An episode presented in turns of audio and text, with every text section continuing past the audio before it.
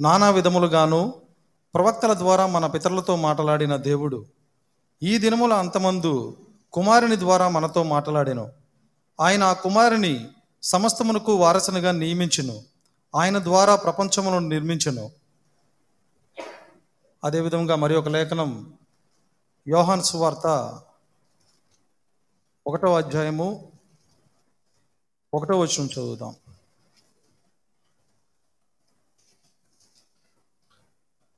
ఆది ఎందు వాక్యముండెను. వాక్యము దేవుని యొద్ద ఉండెను. వాక్యము దేవుడై ఉండెను. అదేవిధంగా చివరగా మరి ఒక లేఖనం చదువుదాము. సామెతల గ్రంథం ఇరవై తొమ్మిదో అధ్యాయము పద్దెనిమిదో వచనం చదువుదాం. దేవోక్తి లేని ఎడల జనులు కట్టులేక తిరుగుదురు.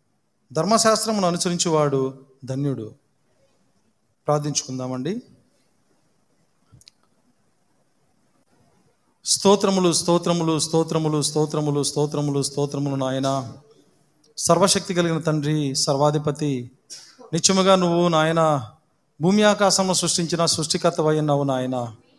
నువ్వు నిజమైన దేవుడు ఉన్నావు నా ప్రభువా. ఆరాధనకు పాత్రుడు ఉన్నావు నాయనా.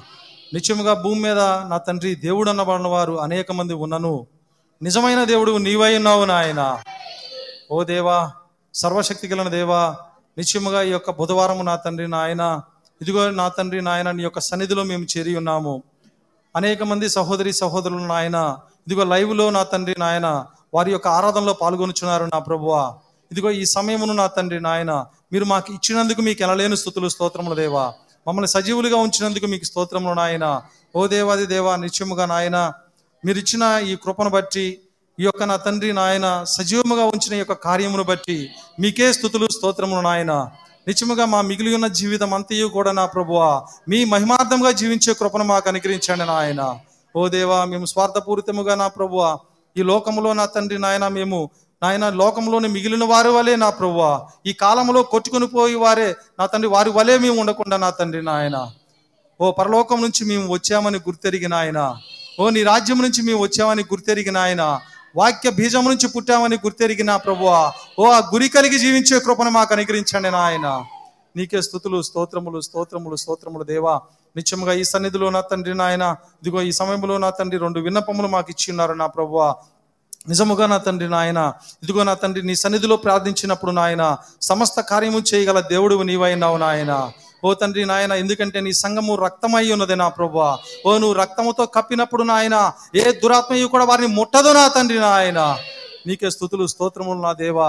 ఈ సమయంలో నా తండ్రి నాయన ఇదిగో నా ప్రభా మా ప్రియమైన తల్లి గారు నా ప్రభువ మేరీ అంచి గురించి మేము ప్రార్థించున్నాము నాయన ఓ తండ్రి నాయన అదిగో నా ప్రభా ఆమె ఎంతగానో నా ప్రభా ఇదిగో నా తండ్రి కాళ్ళు చేతులు నా తండ్రి. ఓ ప్రభా నాయన శరీరములో నా తండ్రి భుజములు నా ప్రభా. ఓ నా తండ్రి బోన్స్ యొక్క నొప్పితో నా ప్రభా కండరముల యొక్క నొప్పితో నా తండ్రి అమ్మ బాధపడుచుండగా నాయన. ఓ నాయన హై బీపీతో బాధపడుచుండగా నా ప్రభువా ఓ దేవా నీకు అసాధ్యమైనది ఏమీ లేదు నాయన. ఓ స్వస్థపరచు హోవా అని నేనే అని చెప్పిన దేవుడు నాయన. మీరు పొందిన గాయములు బట్టి స్వస్థతనిచ్చే దేవుడు అయి ఉన్నావు నాయన. నీకే స్థుతులు స్తోత్రములు నా ప్రభు ఓ ఆ బిడ్డ మీద మీ దైగిలిన హస్తము ఉంచండి నాయన. గాయపరచబడిన హస్తమును నుంచండి నా ప్రభు ఓ నిశ్చయముగా ఆ బిడ్డను నా ప్రభు బలహీనపరిచిన దురాత్మను ఈ సమయంలోనే సంగముగా యేసు క్రీస్తు నామమున గద్దించినాము నా ప్రభువా. దేవాది దేవానికి స్థుతులు స్తోత్రములు నాయన. మీరే కార్యమును చేయమని వేడుకుంటున్నాము నాయన. నా తండ్రి మీరు ఇచ్చిన స్వస్థతను బట్టి మీకు స్తోత్రములు. రేపు నా తండ్రి ఆమె నడుచుకుంటూ నీ సన్నిధికి వచ్చి నా దేవుడు నన్ను స్వస్థపరిచినాడని చెప్పే కృపనివ్వండి నా ప్రభువా. నీకే స్థుతులు స్తోత్రములు నాయన. అదే విధముగా నా తండ్రి నాయన మంజులో వదిలిని కూడా మీరు జ్ఞాపకం చేసుకున్నాడు నాయన. ఆమెకి ఇచ్చిన స్వస్థతను బట్టి స్తోత్రములు నాయన. నాయన సంఘము ప్రార్థించినప్పుడు నాయన మీరు సమాధానం ఇచ్చినందుకు మీకు స్తోత్రములు నాయన. ఇంకను నా ప్రభు మిగిలిన ఆ యొక్క బలహీనతను కూడా. ఓ ప్రభు నాయన మీరే సంపూర్ణమైనటువంటి స్వస్థతను అనుగ్రహించమని అడుగుచున్నాము నాయన. ఆ నిమ్మును గద్దించండి నా ప్రభు. ఆ కండరాల నిప్పును గద్దించండి నా ప్రభు. ఓ తండ్రి ఏ యొక్క వ్యాధి అయినను ఏ రోగమైనను కూడా నాయన. అది ప్రతిదీ కూడా దెయ్యమైనది నా తండ్రి నాయన. నిశ్చయముగా నా తండ్రి ఈ సమయంలోనే సంగముగా మేము ప్రార్థించున్నాము. ఓ ప్రభు బలహీనపరిచే ఆ దురాత్మను యేసు క్రీస్తు గతించుచున్నాము నాయన. దేవాది దేవానికి స్థుతులు స్తోత్రము నాయన. దేవా నిత్యముగా మా ఆధిక్యతలు ఏమీ లేదు నా ప్రభువా కేవలం నీ కృపను బట్టి మేము అడుగుచున్నాము. ఎందుకంటే నా ప్రభువ మీరు నా తండ్రి ఆధిక్యతను నా ప్రభువ నీ యొక్క సంగమునికి ఇచ్చిన దేవుడు నాయన. ఓ ఆధిక్యతను నాయన నీ వధువుకి ఇచ్చిన దేవుడు నాయన. కేవలము ఆ వాగ్దానమును మీ జ్ఞాపకం చేసుకుని నాయన. ప్రార్థించున్నాము నా ప్రభు నిత్యముగా వారి ఇరువురిని స్వస్థపరిచినందుకు మీకు స్తోత్రములు. ఎందుకంటే అనేకుల నిమిత్తం ప్రార్థించే బిడ్డలు నాయన. ఓ తన సంఘం అనుకున్న ప్రభు ఓ ప్రార్థనా పరులు ప్రార్థనా యోధులుగా వారు ఉన్నారు నాయన.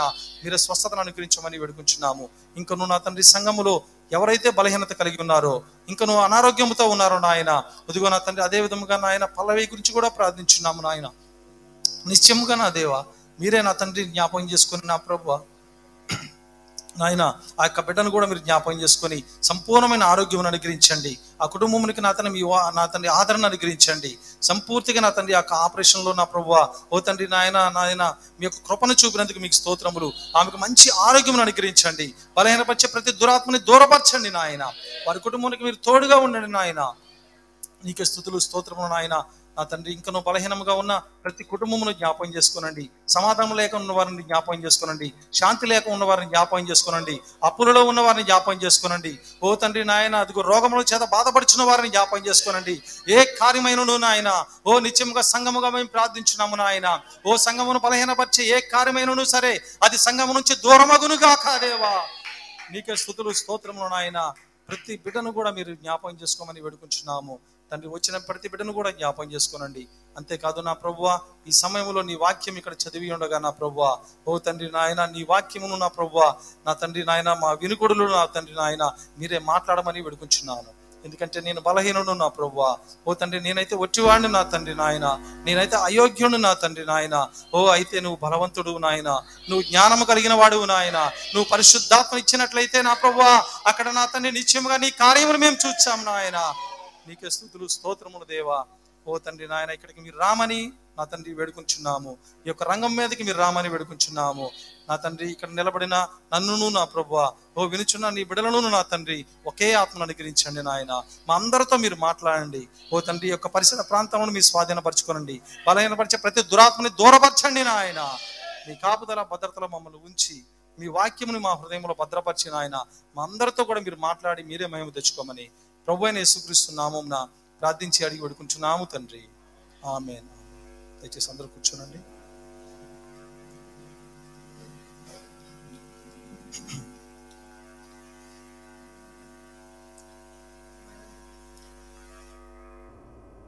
సార్ అందరము దేవుని సూచించుదాం. హాలెలుయా.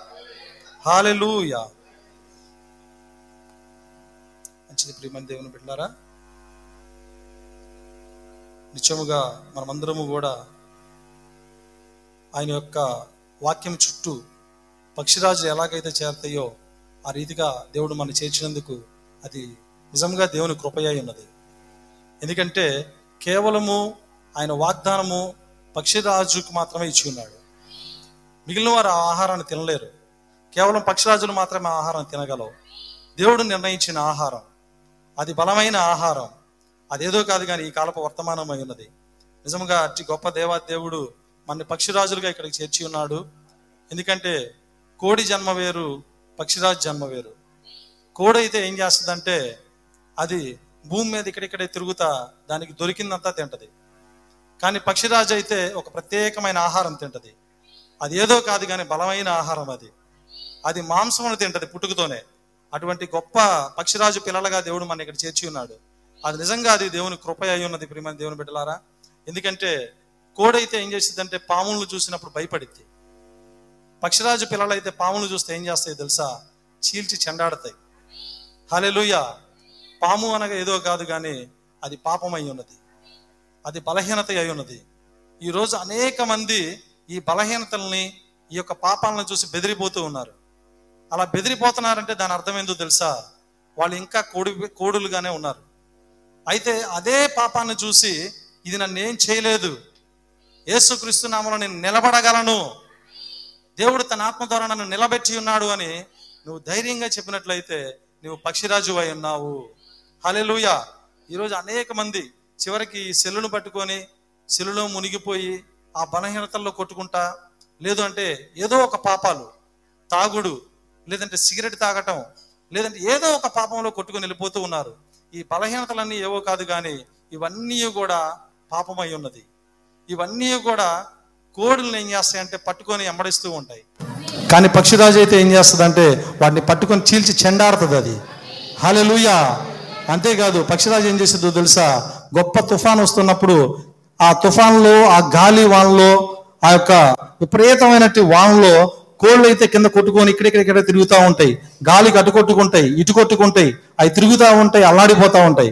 కానీ పక్షిరాజు ఏం చేస్తుందో తెలుసా? ప్రతి ఒక్క గాలిని ప్రతి ఒక్క వానని ప్రతి సమస్తాన్ని చీల్చుకుంటూ పైకి వెళ్ళిపోద్దంట హాలెలూయా! ఆ యొక్క శ్రమలను చీల్చుకుంటూ పైకి వెళ్ళిపోద్ది బలహీనతలను చీల్చుకుంటూ పైకి వెళ్ళిపోద్ది పాపాన్ని చీల్చుకుంటూ పైకి వెళ్ళిపోద్ది ఆ చీల్చుకొని పైకి వెళ్ళిపోయి అది ఏం చేసిద్ది అంటే అది ఆ పైన చక్కటి మంచి ప్రశాంతమైన వాతావరణంలో అక్కడ తిరుగుతూ ఉంటది. హాలెలూయా! అది అక్కడ విశ్రాంతి తీసుకుంటూ ఉంటుంది. ఆ స్థలం ఏదో కాదు కానీ పరిశుద్ధాత్మ అయి ఉన్నది. నిశ్చయంగా నువ్వు కనుక పరిశుద్ధాత్మ పొందినట్లయితే అటువంటి స్థలంలో నువ్వు కూర్చుంటావు. నిజము నిన్ను కదిలిచ్చేది ఏదీ లేదు.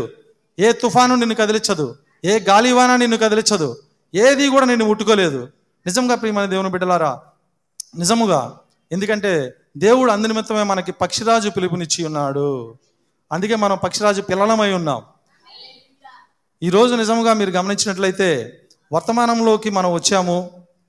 వర్తమానంలోకి వచ్చిన తర్వాత మనం చూడవలసింది దేన్నో తెలుసా? అనేక మంది ఏం చేస్తారంటే బైబిల్ని చూస్తారు. మంచిదే. బైబిల్ని చదవటం అనేది మంచిదే. కానీ నువ్వు వర్తమానంలోకి వచ్చిన తర్వాత ఒక సత్యాన్ని గ్రహించాలి. ఏ సత్యాన్ని గ్రహించాలి అంటే బైబిల్ని చదవటం మట్టుకే కాదు కానీ బైబిల్ని గ్రహించడం మట్టుకే కాదు కానీ బైబిల్ రాసిన దేవుణ్ణి గ్రహించాలి.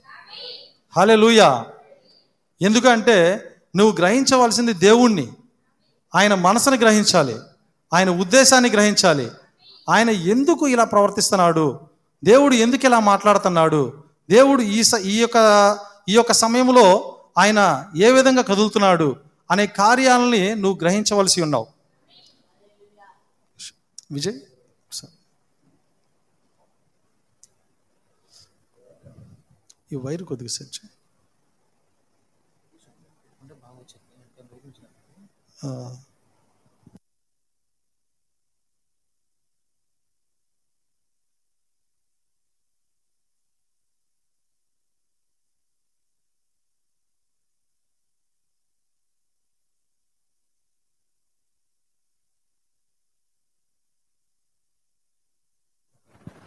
ప్రైజ్ లాడ్ హాలెలూయా దయచేసి మన్నించండి. అది కొద్దిగా ఇబ్బందిగా ఉంది వైరు. సరే మంచిది. ఇప్పుడు చూ గమనించండి. నిజముగా దేవుడు మనని ఎన్నుకుంది దేనికి అంటే దేవుణ్ణి గ్రహించడానికి ఆయన మనస్తత్వాన్ని ఎరగటానికి ఆయన్ని ప్రేమించడానికి ఆయన ఉద్దేశాన్ని ఎరగటానికి ఆయన అసలు ఏం చేస్తున్నాడు అనేది గమనించడానికి ఎందుకంటే మీరు గమనించండి బైబిల్ని బాగా గ్రహించిన వాళ్ళు బైబిల్లో ఉన్నారు. బైబిల్ని బాగా గ్రహించిన వారు బైబిల్లో ఉన్నారు. వాళ్ళు ఎవరో కాదు పరిసైలు శాస్త్రులు. వాళ్ళు ఎంతగా దాన్ని గ్రహించారంటే బైబిల్ని కంఠోపాఠంగా కూడా చెప్పగలరు. బైబిల్ని ఎంతో దాన్ని బాగా క్షుణ్ణంగా చదివిన వ్యక్తులు వాళ్ళు. ఆ విధంగా చదివిన ఆ ప- శాస్త్రులు అదే బైబిల్లో రాయబడిన ఆ బైబిల్ను రాసిన దేవుడే భూమి మీదకి శరీరధారిగా వస్తే తీసుకెళ్ళి సిలువేశారు. బైబిల్ని గ్రహించిన శాస్త్రులు పరిచయలు ఏం చేశారంట? ఆ అదే దేవుడు భూమి మీదకి దిగి వస్తే తీసుకెళ్ళి సిలువేశారు. కానీ బైబిల్ గ్రంథము ఏమాత్రం తెలవని అక్షరం తెలవని పేతురు అక్షరం తెలవని శిష్యులు అయ్యా నీకు ఆదికాండం తెలుసా అని పేతురుని అడిగితే నాకు తెలవదయ్యా బైబిల్ నేను ఇంకా గ్రహించలేదు. అయ్యా నీకు లేవ్యాకాండం తెలుసా? తెలవదు. యెషయా గ్రంథం తెలుసా? నాకు తెలవదు. మరి నీకేం తెలుసయ్యా అని పేతురుని అడిగితే పేతురు ఏం చెప్తాడో తెలుసా? బైబిల్ రాసిన దేవుడు నాకు తెలుసు. హాలెలూయా. ఆయన ఎవరో కాదు. పేతురు ఎందుకు నువ్వు ఇంకా నిలబడ్డావు? డెబ్బై మంది శిష్యులు వెళ్ళిపోయారు కదా అని పేతురుని అడిగితే ఆయన ఒకటే అన్నాడు. అయ్యా ఆ వాక్యం ఏందో నాకు అర్థం కాలేదు కానీ నీవైతే ఎవరో కాదు సజీవుడు అయిన దేవుని కుమారుడివే. నేను గ్రహించింది అదే. నేను నిన్ను గ్రహిస్తున్నాను ప్రభువా. ఆ లేఖనం ఏం చెప్పిందో నాకైతే అర్థం కావట్లా. నాకు అర్థం కాకపోవచ్చు కానీ నేను నిన్ను ప్రేమిస్తున్నాను. దేవుణ్ణి ప్రేమిస్తున్నాడు పేతురు. ఈరోజు అటువంటి వారే వర్తమానంలో కావాలి. హాలే నీకు అర్థం కాకపోవచ్చు. ఒకరోజు అర్థమైద్ది. దేవుడు ఒక రోజు నిర్ణయిస్తాడు. అదే అక్షరము పొల్లు కూడా రాని ఆ పేతురు అక్కడ నిలబడినప్పుడు ఆయనకేమీ అర్థం కాల. కానీ ఒక రోజు వచ్చింది. నిశ్చయంగా ఒకరోజు ఆ ఆ యేసుక్రీస్తుతో పాటు ఆయన నిలబడ్డాడు. ఆయన సిలువేశారు. ఆయన వెళ్ళిపోయాడు తర్వాత నూట ఇరవై మంది మేడగదిలో కూర్చున్నప్పుడు ఒకరోజు పరిశుద్ధాత్మ ఆయన మీదకి వచ్చి ఉన్నది. ఆ రోజు లేఖనాలను బయలుపరుస్తున్నాడు దేవుడు.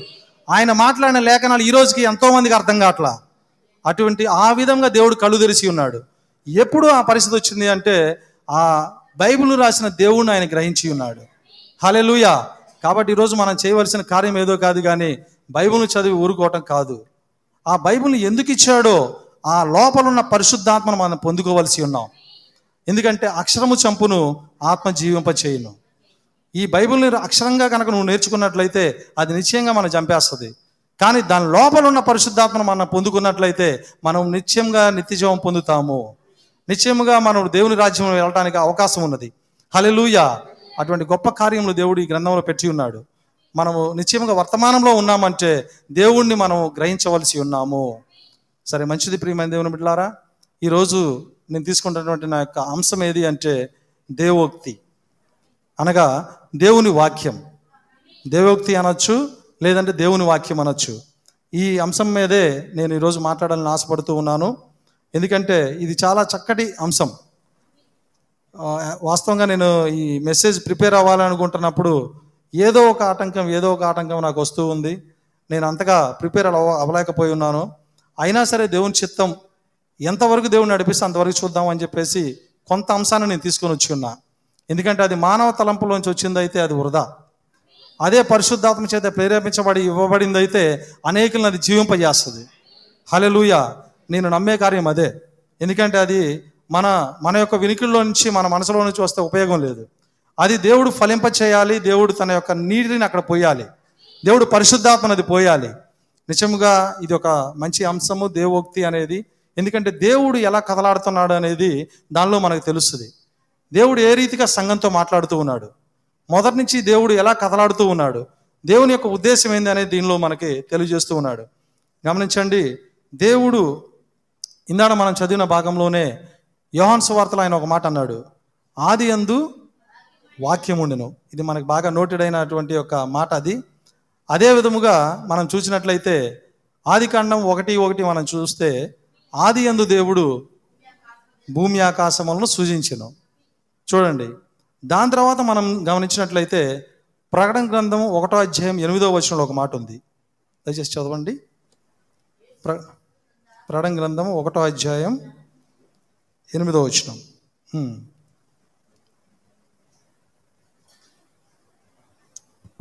నేను చదువుతాను. తర్వాత ఈ మైక్ ఇచ్చేలోపు ఆల్ఫాయు ఒమేగయు నేనే. వర్తమాన భూత భవిష్యత్ కాలంలో ఉండువాడను నేనే. అని సర్వాధికారియు దేవుడు నగు ప్రభు సెలవిచ్చుచున్నాడు. దీనిలో మొదటి భాగంలో ఆయన ఏమంటున్నాడంటే ఆల్ఫాయు ఒమేగయు నేనే. ఆల్ఫాయు ఒమేగయు అంటే దాని అర్థం ఏంటి అంటే ఆది అంతము నేనే. హలెలుయా దాన్నే మళ్ళా మనం చూస్తే ఇరవై ఒకటి ఆరులో డైరెక్ట్గా చెప్పేస్తాడు ఆయన. అది కూడా చూద్దాం. ప్రకటన గ్రంథం ఇరవై ఒకటో అధ్యాయము ఆరో వచనం. ఆరో వచనంలో ఆయన ఏమంటున్నాడంటే మరియు ఆయన నాతో ఇట్లనను సమాప్తమైనవి. నేనే అల్ఫాయు ఒమేగయు అనగా ఆదియు అంతమునై ఉన్నవాడను. హలెలూయా ఇప్పుడు యేసుక్రీస్తు ఎవరండి? ఆది అంతము. ఇప్పుడు ఒక ప్రశ్న మీకు రావాలి ఇక్కడ. ఆదిలో ఆది యందు వాక్యం ఉన్నదా ఆది ఎందు దేవుడు భూమి ఆకాశాన్ని సృజించాడా ఆది ఎందు యేసుక్రీస్తున్నాడా చూసారా? మూడు లేఖనాలు మూడు విధానాలుగా చూపిస్తూ ఉన్నాయి. ఆది ఎందు యేసుక్రీస్తున్నాడా ఆది ఎందు వాక్యం ఉన్నదా? ఆది ఎందు భూమి ఆకాశం సృష్టించబడినయా? మీరు గమనించండి ఇక్కడ మీరు గమనించినట్లయితే ఇది రాస్తున్నది ఎవరంటే మొట్టమొదటిగా ఆదికాండం మోషే రాశాడు. తర్వాత మీరు చూస్తే యోహాను ఒకటి ఒకటి అంటే యోహాను ప్రవక్త రాశాడు.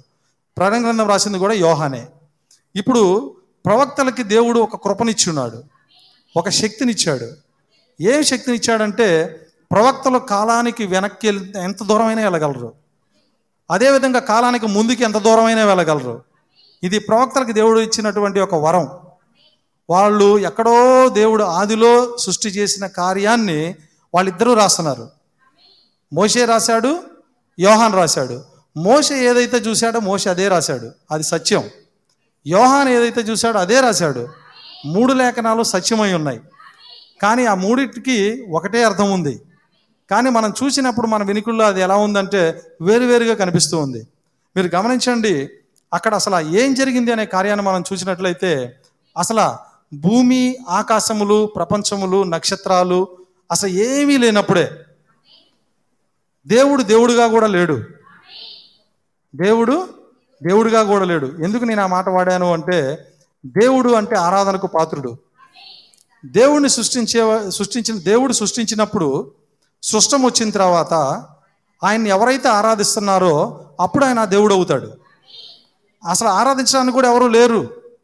అసలు ఆయన ఆయనగానే ఉన్నాడు. ఆయన సెల్ఫ్ ఎగ్జిస్టింగ్ వన్ అన్నారు. అంటే తనకు తానుగా ఉన్న దేవుడు ఆయన. ఆయన ఎవరు కలిగించలేదు ఆయన ఎవరు సృష్టించలేదు. ఆయన ఆయనగా తనకు తానుగానే ఆయన ఉన్నాడు. ఆ ఉన్న దేవుడు తనలో తాను అనుకున్నాడంట. ఏమని అనుకున్నాడంటే ఆయన నేను ఈ భూమి ఆకాశములను కలిగించాలి. నేను నా బిడ్డల్ని బయటికి తీసుకురావాలి. అనేకమైనటువంటి కార్యాలు ఆయన యొక్క ప్రణాళిక అంతా ఆయన మనసులో ఉంది. ఆయనకి ఎన్నో ఉద్దేశాలు ఉన్నాయి.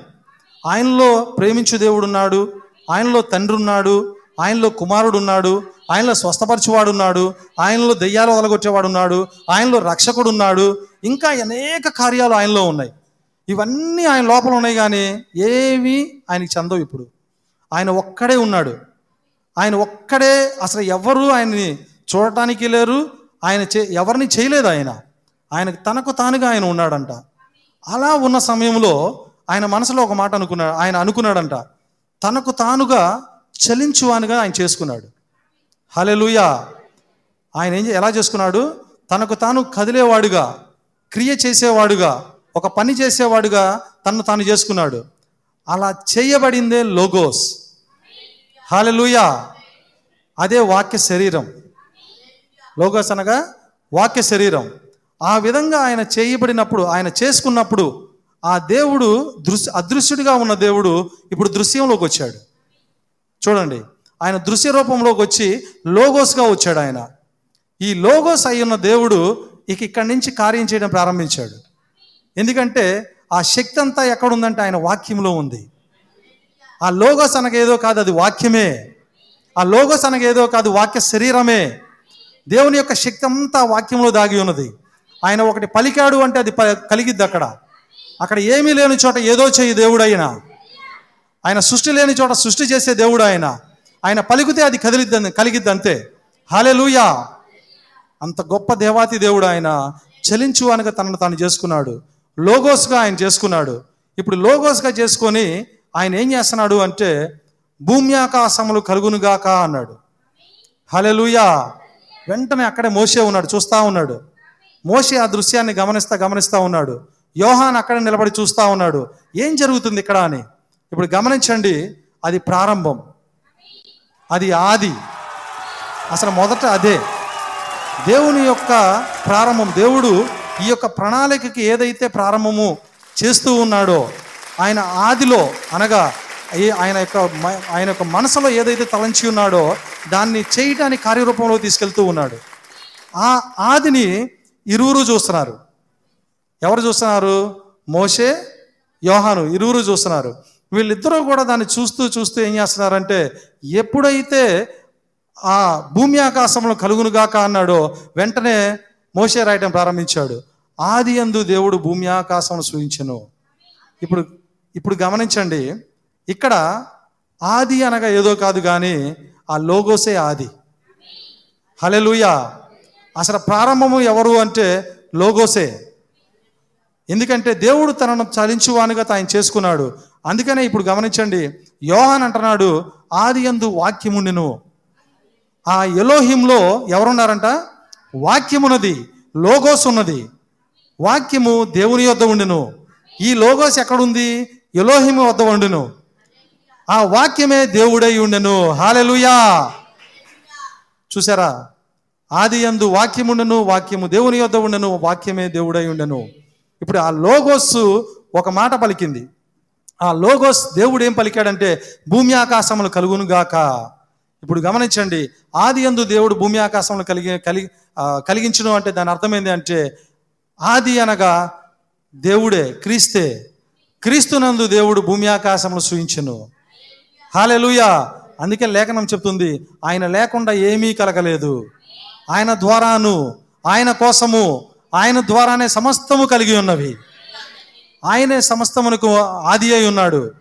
అందుకే ఆయన అంటున్నాడు ఆయన సృష్టికి ఆది అయిన వాడు చెప్పు సంగతలేవనగా హలెలుయా కాబట్టి ఆది యందు దేవుడు భూమి ఆకాశం సూచించును అనగా ఆది యందు దేవుడు అనగా క్రీస్తునందు దేవుడు భూమి ఆకాశం సూచించును ఆది యందు వాక్యముండును అనగా ఆ క్రీస్తునందు వాక్యం ఉండెను ఆయనే వాక్యమై ఉండను ఆయన దేవుని యొద్ద ఉండను ఆ వాక్యమే దేవుడై ఉండను. వారు ఇరువురు కాదు కానీ ఇరువురు ఒకటే. మన శరీరము మనస్సు ప్రాణము మనిషి లోపల మూడు ఉన్నప్పటికీ కూడా ఏం జరుగుతుంది అంటే ముగ్గురు కలిపి ఒకడే. అదేవిధంగా దేవునిలో ఈ కార్యాలు ఉన్నప్పటికీ కూడా దేవుడు ఒక్కడే. హలెలుయా అటువంటి గొప్ప దేవాతి దేవుని మనం కలిగి ఉన్నాం.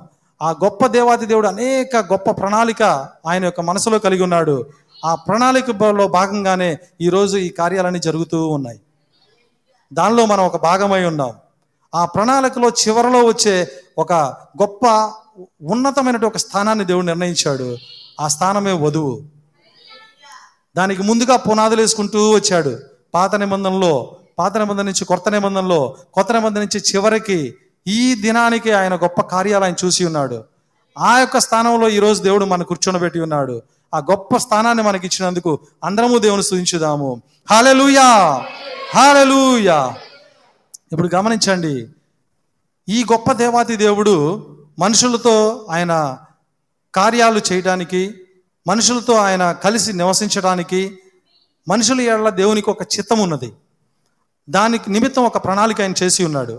ఇప్పుడు గమనించండి దేవుడు మనుషులతో ఎలా కదలాడుతున్నాడు ఎలా ఆయన మాట్లాడుతున్నాడు అంటే మొత్తం మీదకి ఇదే చార్ట్.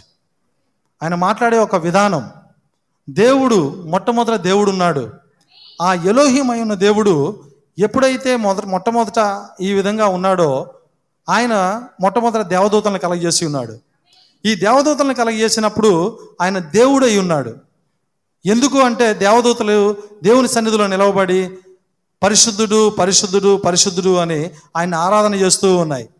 హలెలుయా ఎప్పుడైతే ఆయన ఆరాధన అందుకొని ఉన్నాడో అప్పుడు ఆయన దేవుడయ్యాడు. ఆ దేవుడు ఇక మనుషులతో ఆయన కదిలే విధానంలో మొట్టమొదటిగా ఆయన ఉపయోగించినది ఏంటి అంటే స్వరం. హలెలుయ ఆయన మొట్టమొదటిగా ఆయన ఎలా కదులుతున్నాడంటే స్వరం ద్వారా మాట్లాడుతూ ఉన్నాడు. ఈ స్వరం ద్వారా ఆయన మొట్టమొదటిగా ఆదామవలను చేసినప్పుడు గమనించండి.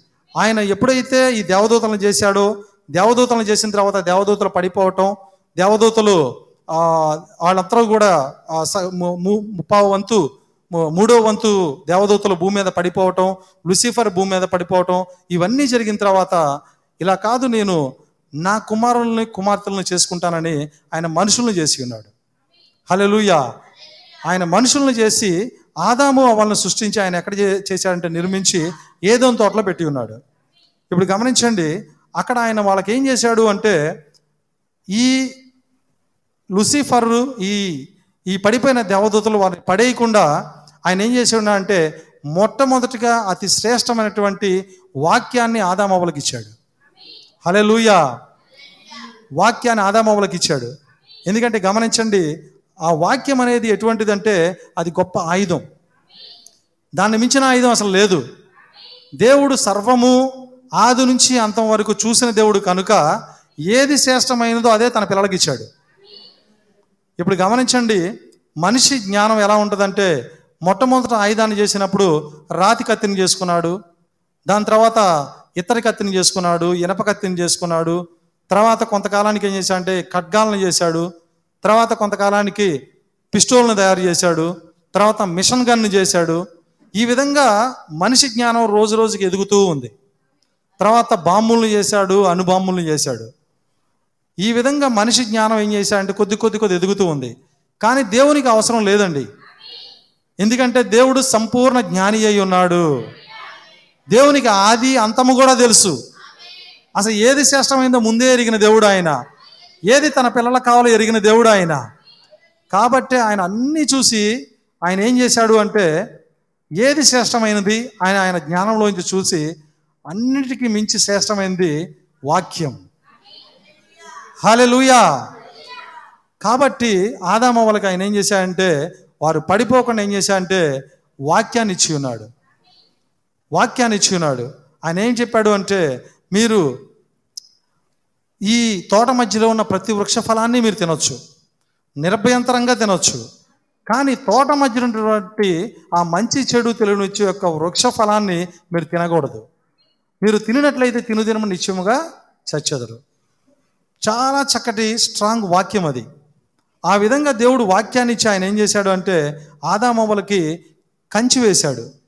ఇక ఆ వాక్యాన్ని వాళ్ళు మేరనంత కాలం వాళ్ళకి పడిపోరు. వాళ్ళని ఏ దెయ్యము పడేయలేదు. అయితే ఎప్పుడైతే ఈ యొక్క సాతాను ఆ యొక్క సర్పము ద్వారా అవని మోసం పరిచిందో ఆ రోజు వాళ్ళు వాక్యం నుంచి బయటకు వచ్చి ఉన్నారు. వారు ఆ రోజు వాళ్ళు పడిపోయి ఉన్నారు. మొట్టమొదటగా ఆ రోజు ఆయన తన బిడ్డలతో సహవాసం చేయడానికి ఆయన దిగి వస్తూ ఉన్నాడు. హలెలుయా మనం లేఖనంలో మనం చూసినట్లయితే చల్లపూటను ఆ సాయంకాలమున దేవుడు ఏం చేశాడంటే ఆయన చల్లని స్వరముతో చక్కని స్వరముతో ఆదామా ఆదామా నీవెక్కడా? హలెలుయా ఆయన స్వరాన్ని ఇస్తూ ఉన్నాడు.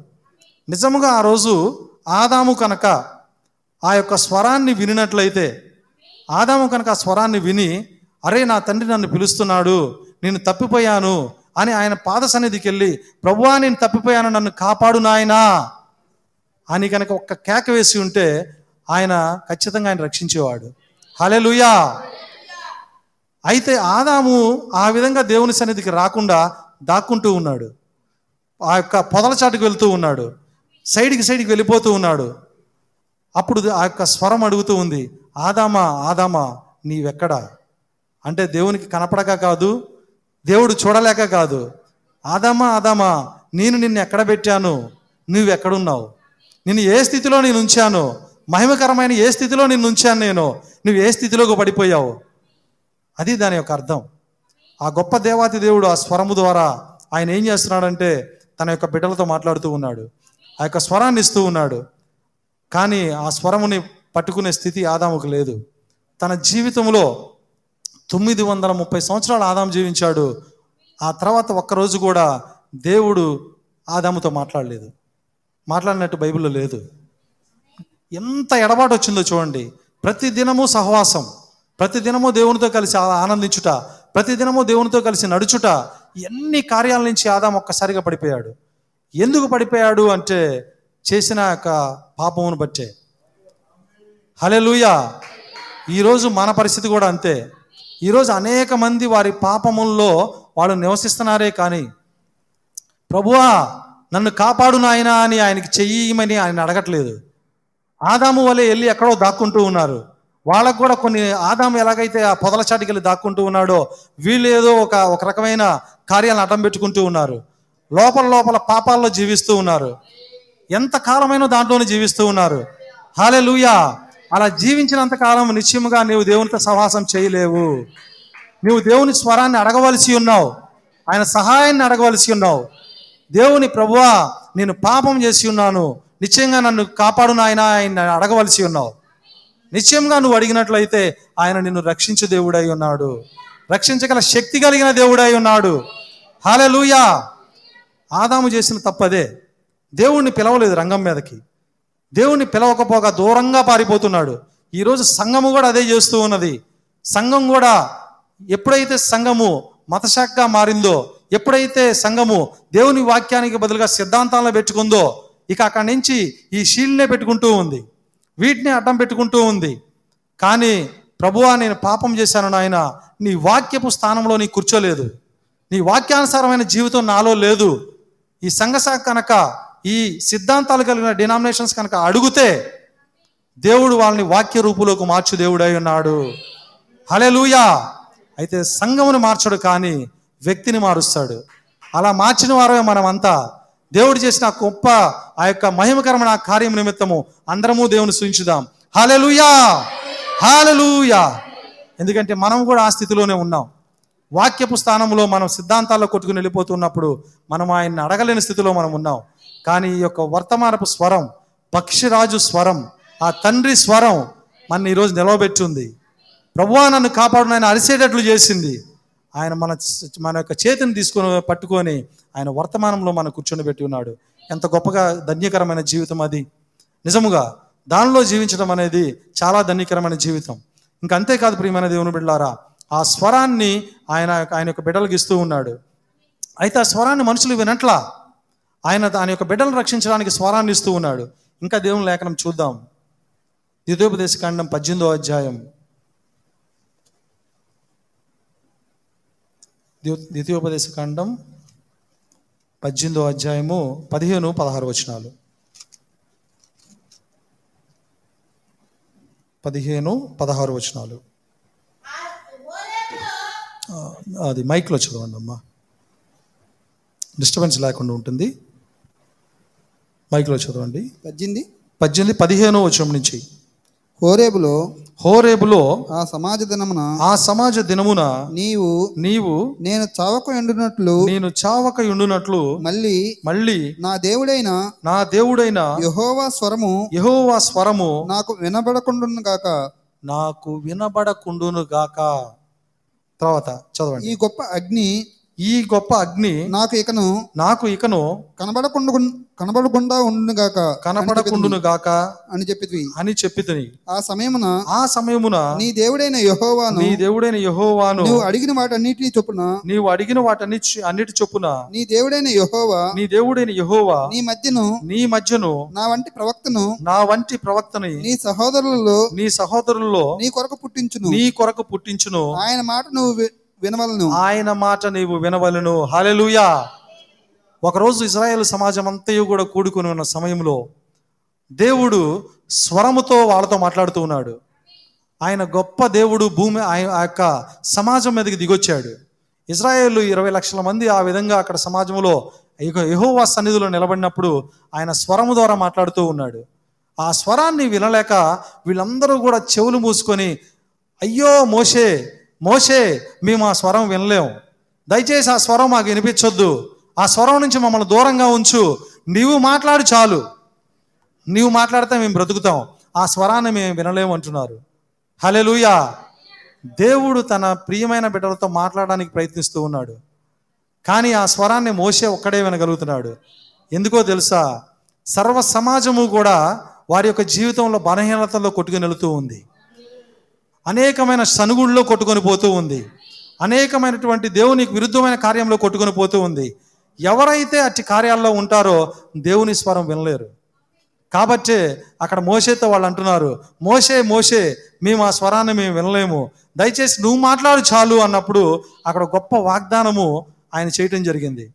ఏమంటున్నాడు అంటే మోసే నా వంటి ఒక ప్రవక్తను మీ మధ్య ఆయన పుట్టించును. హాలెలుయా! ఈ వాగ్దానము ఈ స్వరము ఎప్పుడైతే వాళ్ళు వద్దు ఉన్నారో ఆ స్వరమునకు బదులుగా ఆయన ఒక వాగ్దానం ఇస్తూ ఉన్నాడు. మీ మధ్యలో నా వంటి ఒక ప్రవక్త. ఆ ప్రవక్త ఎవరో కాదు ప్రభు అని యేసుక్రీస్తే. ఇది అపోసల కార్యంలో ఆయన మాట్లాడతాడు. ఇవన్నీ చూసుకుంటే మనకి సమయం చాలదు. నేను అది చూపించట్లేదు. తర్వాత మీరు చూడండి. అపోసల కార్యం మూడు ఇరవై రెండులో ఆయన మాట్లాడతాడు. చదవద్దు ఇప్పుడు. ఆ నా వంటి ఒక ప్రవక్త అంటే ఎవరో కాదు ప్రభు అని ఏసే ఆ గొప్ప స్వరమును వారు వద్దని తిరస్కరించారు. మోసే ఇట్లా నేను చదువుతారా? సరే చదవండి. మోషే ఇట్లనను ప్రభు అయిన దేవుడు ప్రభు అయిన దేవుడు నా వంటి ఒక ప్రవక్తను నా వంటి ఒక ప్రవక్తను మీ సహోదరుల నుండి మీ కొరకు పుట్టించును. మీ సహోదరుల నుండి మీ కొరకు పుట్టించును. చాలు. హాలెలూయా ఈ ప్రవచనం ప్రభు అయిన యేసుక్రీస్తులో నెరవేరింది. నిజం ప్రియమైన దేవుని బిడ్డలారా ఆ ప్రవక్త ఎవరో కాదు ప్రభు అయిన యేసుక్రీస్తు. ఆ స్వరాన్ని వాళ్ళు ఎప్పుడైతే తిరస్కరించి ఉన్నారో ఆ తర్వాత నిజముగా నిజమైనటువంటి ఒక స్వరం భూమి మీదకి రాబోతూ ఉంది. అదే ప్రభు యేసుక్రీస్తు యొక్క స్వరం. హలే లూయ ఎప్పుడైతే ఆయన స్వరం ద్వారా ఆయన మాట్లాడి ఉన్నాడో ఆ స్వరము ఆ వారంతా కూడా వినలేకపోయి ఉన్నారు. ఆ తర్వాత ఆయన యేసుక్రీస్తు ద్వారా మాట్లాడతాను అని చెప్పి ఆయన వాగ్దానం చేసి ఉన్నాడు. సరే అది మనం ముందుకెళ్ళి చూద్దాము. గమనించండి ఆ స్వరం వచ్చినప్పటికీ కూడా ప్రజల్లో ఉన్నటువంటి పాపం కొట్టుకుని పోలా లూయ నాకు తెలిసి ఇప్పుడు ఎంతమందికి ప్రభు యొక్క స్వరం విన్న అనుభవం ఉంది? ఇక్కడ కూర్చున్న వారిలో కావచ్చు ఆన్లైన్లో వింటున్న వారిలో కావచ్చు ప్రభు యొక్క స్వరం విన్న అనుభవం ఎంతమందికి ఉంది? ఒకసారి ఇది మనం ప్రశ్నించుకోవాల్సి ఉన్నది. ఎందుకంటే మన ప్రభువు నిన్న నేడు నిరంతరం ఏకరీతిగా ఉన్న దేవుడు. హాలెలుయా ఆయన నిన్న మాట్లాడితే ఆయన నేడు మాట్లాడతాడు. ఆయన రేపు కూడా మాట్లాడగలిగిన దేవుడు. ఆ రోజు మాట్లాడిన దేవుడు ఈ రోజు మాట్లాడగలిగిన దేవుడు ఆయన. నిజం ప్రియమైన దేవుని పెట్టారా ఎందుకంటే దేవుని కృపను బట్టి నేను ఆ స్వరాన్ని విన్నా. నిజముగా ఎందుకంటే నేను ఎంతో దేవుని సన్నిధిలో మోకరించి ఆయన సన్నిధిలో మోకాళ్ళ మీద ఏడ్చి ప్రార్థిస్తూ నా పాపములన్నీ ఆయన సన్నిధిలో నేను ఒప్పుకున్నప్పుడు వాస్తవంగా నా యొక్క మొట్టమొదటిగా నేను దేవుని సన్నిధికి వచ్చి ప్రభువుని నా రక్షకుడుగా నేను అంగీకరించినప్పుడు ఆయన సన్నిధిలో ఉపవాసంతో నేను ప్రార్థిస్తూ ఉన్నప్పుడు ఆయన సన్నిధిలో నేను ఎంతో గోజాడి మూడు రోజుల పాటు ఉపవాసం ఉండి మూడో రోజు సాయంత్రం నేను చివరికి మోకాళ్ళకి ఆయన సన్నిధిలో ఎలా ప్రార్థించామంటే మోకాళ్ళు కూడా పుండ్లు పడినాయి మాకు. అంటే బాగా అది ఒత్తుకుపోయి ఎర్రగా అయిపోయింది.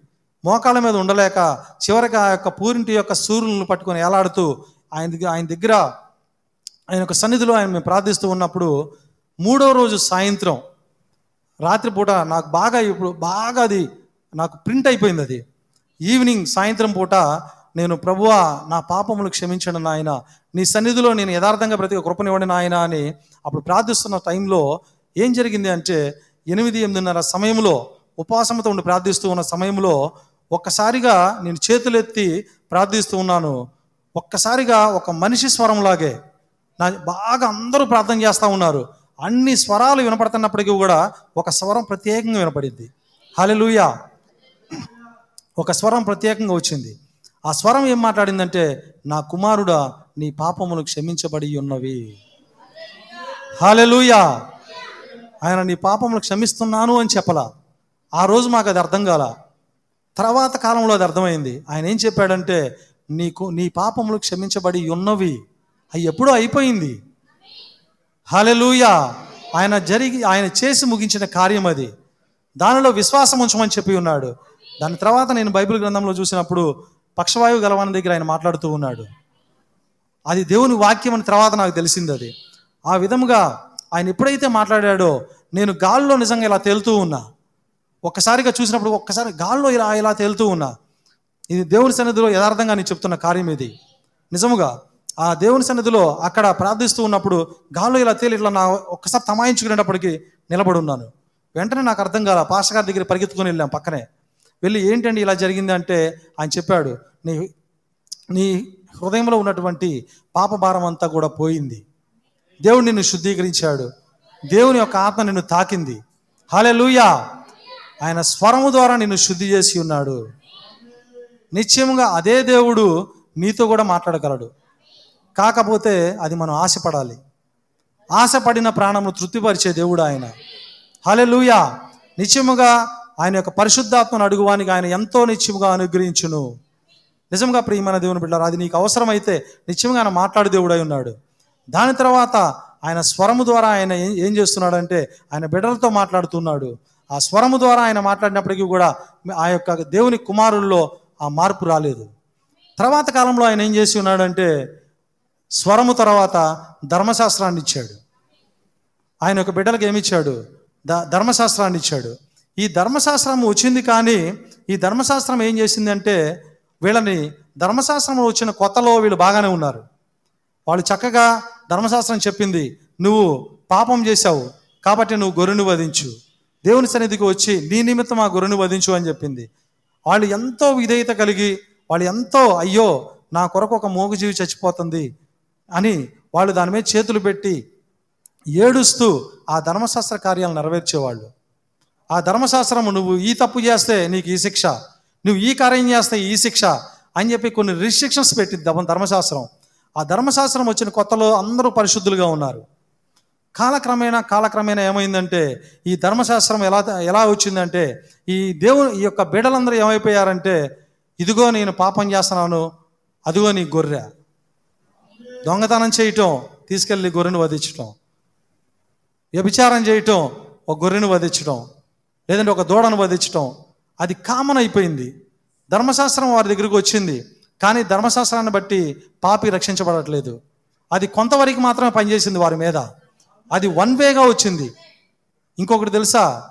ధర్మశాస్త్రం వచ్చిన తర్వాత వీళ్ళు పాపులని తెలిసింది. హలే లూయా ధర్మశాస్త్రం వచ్చిన తర్వాతే వీరు పాపులను తెలిసింది. ఎందుకంటే ఇప్పుడు మనం ఒక రోడ్లో వెళ్తూ ఉన్నాం. అక్కడ వన్ వే బోర్డు కనుక ఉంటే నువ్వు ఆ రోడ్లోకి వెళ్ళకూడదు. ఒకవేళ వెళ్ళావనుకో నీకు ఫైన్ పడిపోద్ది. పోలీసులు వెంటనే నిన్ను వచ్చి ఆపుతారు. ఒకవేళ అక్కడ వన్ వే బోర్డు కనుక లేదనుకో నువ్వు చక్కగా వెళ్ళిపోవచ్చు. నీకు అప్పటిదాకా నువ్వు తప్పు చేస్తున్నావు నీకు తెలవదు. అది వన్ వే బోర్డు కనుక లేకపోతే నువ్వు తప్పు చేస్తున్నావు నీకు తెలవదు. సేమ్ అటువంటిదే ధర్మశాస్త్రం. హలెలూయ ఎప్పుడైతే ధర్మశాస్త్రం వచ్చిందో మనుషుల యొక్క పాపాలను బయటికి తీసింది. మనిషి నేను పాపం చేస్తున్నానని ఎరిగాడు. మనిషి ఆ పాపాలు చేస్తున్నానని భయపడ్డాడు. కానీ కాలక్రమేణా కాలక్రమేణా ఆయన ఏం చేశాడంటే పాపంలో పడిపోయాడు. హలెలూయ కానీ దేవుని ప్రేమించే విధానం అది కాదండి.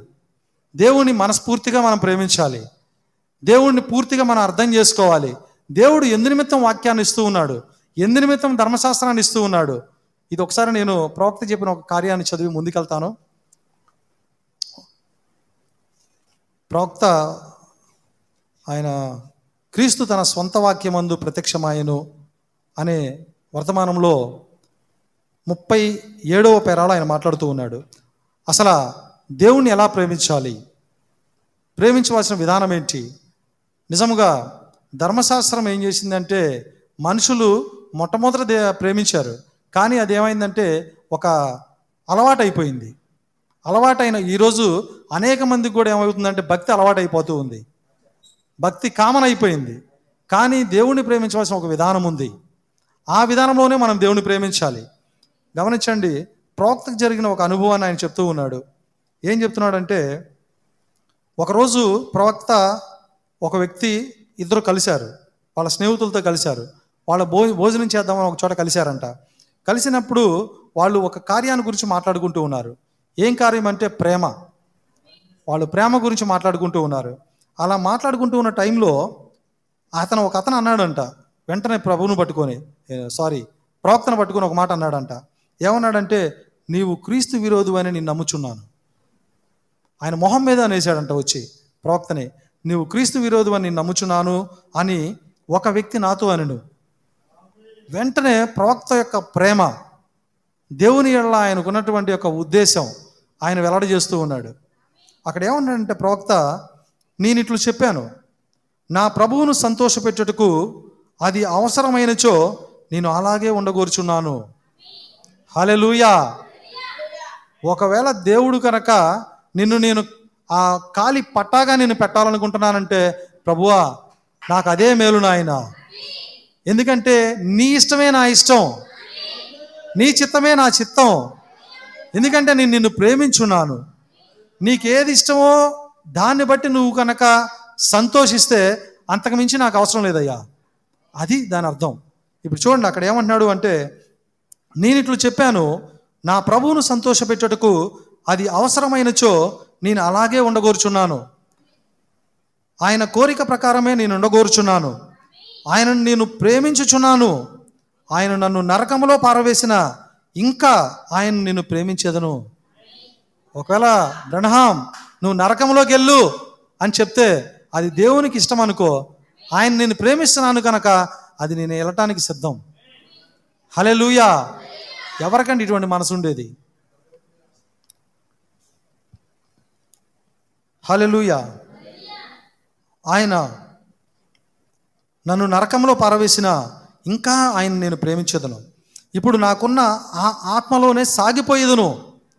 అతడు నా వైపు వింతగా చూసాను ఈ మాట అనగానే అతడు వింతగా చూశాడంట ప్రవక్త వైపు. ఇప్పుడు చూడండి. అక్కడ నేను నలుగురు ఐదుగురు యువ జంటలను చూశాను అక్కడ నేను నాలుగురు ఐదుగురు యువ జంటలను చూశాను. వారు చక్కని స్త్రీలు. ఆ మగవారు తమ భార్యలను ఎంతగా ప్రేమించున్నారో నాకు తెలియను. అందుకే నేను ఇట్లా అన్నాను. అక్కడ ఒక నలుగురు కుటుంబాలు ఉన్నారంట. జంటలు. వాళ్ళు చక్కగా వాళ్ళు ఒకరినొకరు ప్రేమించుకుంటూ ఉన్నారంట. ఆ సమయంలో వెంటనే ప్రవక్త ఒక తాట వచ్చి ఒక మాట చెప్పాడు. మీరు వివాహ జీవితమునకు ముందు కలగా ఊహించుకున్నారు ఈ భార్యాభర్తలు. చక్కగా ఒకరినొకరు ఇలా ఉండాలి అలా ఉండాలని ఊహించుకున్నారు. మీకు అప్పటికి పెళ్ళి కాలేదు కానీ అయినట్లే కలగన్నారు. పెళ్ళికి ముందు మీరు చక్కగా కళ్ళగన్నారు ఈ విధంగా ఉండాలి ఈ విధంగా ఉండాలి అని. మీరు నిద్రలేచి మీ స్నేహితురాలి యొద్దకు వెళ్ళి దాన్ని గురించి చెప్పారు. మీరు ఏదైతే కళ్ళగన్నారో వాటిని ఒకరికొకరు మీరు పంచుకున్నారు. మనము పెళ్ళి చేసుకున్నట్లు మనకు పిల్లలకు పుట్టినట్లు కలగన్నాను. మనము ఆనందంగా జీవించున్నాము. ప్రభుని రాకడ కొరకు ఎదురు చూచున్నాము అని ఇతను వెళ్ళి అమ్మాయితో చెప్పాడంట. ప్రవక్త ఒక ఎగ్జాంపుల్ చెప్తున్నాడు. ఒక జంట ఉన్నారు ఈ వ్యక్తి ఇలా కలగన్నాను అని ఆ అమ్మాయితో ఎవరినైతే ప్రేమిస్తున్నాడో ఆ అమ్మాయితో చెప్పాడంట. చెప్పినప్పుడు అంతటా ఆమె ఇట్లనెను వెంటనే ఆమె ఈ మాట అందంట. నీకు తెలియనా నేను నీకంటే ఎక్కువగా మరొకరిని ప్రేమించున్నాను. హలెలుయా ఆ ఆ పురుషునితో నేను మరెక్కువ ఆనందంగా ఉందును. నేను నీకంటే కూడా ఆ పురుషునితో మరి ఎక్కువగా ఆనందంగా ఉంటాను. అప్పుడు నీవు ఆమెను దీవించి అతనితో జీ జీవించమని ఆమెను ప్రేమించి నీ హృదయం అంతటితో చెప్పగలవా? హలలుయా ఇది ప్రేమ. ఇది అగాపే ప్రేమ. ఇది ఫిలియో ప్రేమ కాదు. అగాపే ప్రేమ అనగా దేవుని ప్రేమ. ఇది ప్రవక్త అంటాడు ఇదే బుక్లో అంటాడు మీరు శరీరముగా ప్రేమించవద్దు. ఆత్మ ద్వారా ప్రేమించండి. హాలెలుయా మీ ప్రేమ ఆత్మ ద్వారా రావాలి. ఇక్కడే అంటున్నాడు మళ్ళా ఈ విషయంలో మీ స్త్రీ పురుషులు ఆలోచించండి. నీ ప్రేమ సరియైనదైనచో నీవు అలాగు చేయదువు. ఎందుకనగా నీవు ఆమె సంక్షేమమును కోరుదువు. నీవు ఆమెను పెళ్ళి చేసుకొని ఆమెతో జీవించగోరుచున్నావు. ఆమె నీ భార్య. ఆమె ఆమె నీకు భారీగా నుండుటకు నిన్ను పెళ్ళి చేసుకున్నాడు కానీ ఆమె సంతోషంగా ఉండలేదు. చూడండి నువ్వు అనుకుంటున్నావు కానీ ఆమె సంతోషంగా ఉండలేదు. నీవు ఆమెను ప్రేమించుచున్న ఎడల ఆమె సంతోషంగా ఉండవాలనని కోరుదువు. నీ ప్రేమ ఇలా ఉండాలి. కాబట్టి దేవుని చిత్తము ఏదైనా కానీ దానినే జరగనిమ్ము. హలెలుయా దేవుడు నీ ఎడల ఏ చిత్తము కలిగి ఉన్నాడో దేవుని ఇష్టము ఏదై ఉన్నదో దేవునికి అదే చిత్త ప్రకారం జరగనిమ్ము అని నువ్వు చెప్పాలి. హలెలుయా సంతోషించకపోయినా పర్వాలేదు. నీకు సంతోషంగా లేకపోయినా. నేను సంతోషించినా సంతోషించకపోయినా పర్వాలేదు. నేను చేయు పనితో ఆయన సంతోషంగా ఉండవాలని నేను అలాగూ జీవించేదను. నేను చేసే ఈ పనితో ఆయన సంతోషంగా ఉండాలంట. కాబట్టి నీ ఉద్దేశ్యమును గురిని పరీక్షించుకునుము. ఇప్పుడు మనం చేయవలసిన పని ఏంటి అంటే నీ యొక్క ఉద్దేశం ఎలా ఉంది? నీ గురి ఎలా ఉంది? అప్పుడు నీవు దేవుని ప్రేమించున్నావో లేదో నీకే తెలియను. ఇప్పుడు గమనించండి. దేవుని ఇష్ట ప్రకారముగా దేవుని చిత్త ప్రకారముగా దేవునికి ఏది ఇష్టమో దాన్నే చేయాలని నీ హృదయపూర్తిగా నువ్వు అనుకుంటూ ఉన్నావా? దేవునికి సపోజ్ దేవుని కనుక నిన్ను తగ్గించాలని ఇష్టం ఉందనుకో దేవుడు ఒకవేళ నిన్ను తగ్గిస్తున్నాడు అనుకో దాన్ని కూడా నువ్వు ప్రేమించగలవా? దేవుడు నీకేదన్నా చిన్న నష్టం కలగజేశాడు అనుకో ఆ నష్టాన్ని కూడా నువ్వు ప్రేమించగలవా? అది దేవుని చిత్తం. దానిలో ఏదో దేవుని యొక్క కార్యం ఉంది ఏ స్థితికైనా ఏ పరిస్థితికైనా నాకు చాలిన దేవుడు ప్రభువా అని. ఎవరైతే చెప్తారో వాళ్ళే వాక్య వధువు. హలెలుయా నిన్ను త్రోసివేసినా కానీ నీవు నన్ను సేవించుదువా అని ఆయన అడిగితే ఏమందువు? ఏమైనా కానీ నేను ప్రేమించుదును. అది ఏమైనా సరే నేను ప్రేమిస్తాను. ఈరోజు గమనించండి అనేక మంది అంటారంట. కాబట్టి సంఘములు దాన్ని చూడగలిగిన నమ్మకలిగిన బాగుండును. ఇటువంటి లోతైన ప్రేమని ఇటువంటి అగాపే ప్రేమని ఈరోజు సంఘాలు గనక చూస్తే ఎంత బాగుండును? ప్రోక్త అంటూ ఉన్నాడు ఈ నిజమైన ప్రేమను చూస్తే సంఘాలు ఎంత బాగుండును? బంతిని ఒకరికి అందకుండా ఒకరు తనుకున్నట్లుగా ఉండరాదు. అంటే ఒక కార్యాన్ని సంఘాలన్నీ ఏం చేస్తున్నాయి అంటే అటు నెట్టేస్తున్నాయి ఇటు నెట్టేస్తున్నాయి అటు నెట్టేస్తున్నాయి ఒక ఏదైనా ఒక కార్యాన్ని దాన్ని పోకుండా రక్షించుటకు పరిగెడవలను. అలా సంఘాలు ప్రతి కార్యాన్ని నెట్టివేస్తూ నెట్టివేస్తూ ఉండే కంటే కూడా అవి రక్షించే విధంగా ఉండాలంట. ఆ కార్యాన్ని పరిరక్షించాలంట. క్రీస్తు వాక్యాన్ని పరిరక్షించాలంట. అవి నెట్టివేయకూడదు. చూచారా? నిజమగు ఉద్దేశ్యము. నిజమగు గురి కలిగిన వ్యక్తి అలాగూ అనడు. "ఆ, నాకు ఇది కూడా దొరికినది. నా వల్ల ఇది జరిగినది. కొంతమంది పాస్టర్స్ లేదంటే కొంతమంది పెద్దవాళ్ళు సంఘంలో సంఘ పెద్దలు కొన్ని కార్యాలు చేసేవాళ్ళు అంటారు ఇది నా వల్లనే జరిగింది. ఇది నేనున్నా కాబట్టే చేశాను. అని అంటారంట. అప్పుడు ప్రవక్త అంటున్నాడు చూడండి దేవుడు ఆ వ్యక్తిని వాడుకోజాలడు. అయ్యా ఇది నాది కాదయ్యా. ఇది కేవలము నీ కృప. కేవలము నీ కృప. నేను ఒట్టివాడిన ప్రభువా అని ఎవరైతే రెండు చేతులు ఆయన వైపు ఎత్తుతారో నిత్యముగా వారిని మాత్రమే వాడుకుని దేవుడై ఉన్నాడు. హలలుయా కాబట్టి దేవుని ప్రేమ ఆ విధంగా ఉన్నది. దేవుని పట్ల నిజ ప్రేమ కలిగి ఉండుడి. ప్రభువా నేను ఏ భాగముగా ఉన్నా కానీ అది చేయుటకు నన్ను రక్షించి సహాయము చేయము. ప్రవక్త యొక్క ప్రార్థన. నువ్వు ఏ స్థితిలో ఉన్నా ఏ విధంగా ఉన్నా ఏ పరిస్థితికి నువ్వు కలిగి ఉన్నా కానీ నిశ్చయముగా నువ్వు అటువంటి ప్రేమను కలిగి ఉండాలి. నువ్వు యథార్థమైన ప్రేమను కలిగి ఉండాలి. దేవుడు నిశ్చయముగా నేను ఎన్నుకున్నట్లయితే నిన్ను నిశ్చయంగా దేవుని రాజ్యంలో పెడతాడు. నిన్ను వాక్యవధువుగా పెడతాడు. ఈ భూమి మీద జరిగే ఏ పరిస్థితికి కదలొచ్చబడద్దు అది ఏదైనా కావచ్చు. ఏమండి నాకు ఇంత అన్యాయం జరిగిందండి. ఏమండి ఇదిగో నాకు ఇంత గొప్ప నష్టం జరిగింది. ఈ విధంగా నన్ను వాళ్ళు ఈ విధంగా దూషించారు. ఇంక ఏ కార్యమైనా పెట్టు దాంట్లో. దానిని చూడవద్దు. దాన్ని చూడవద్దు. ఎందుకంటే దేవుడు నిన్ను ఎన్నుకొని ఉన్నాడు. దేవుని చిత్తం లేకుండా ఏది నీకు రాదు. హలలుయా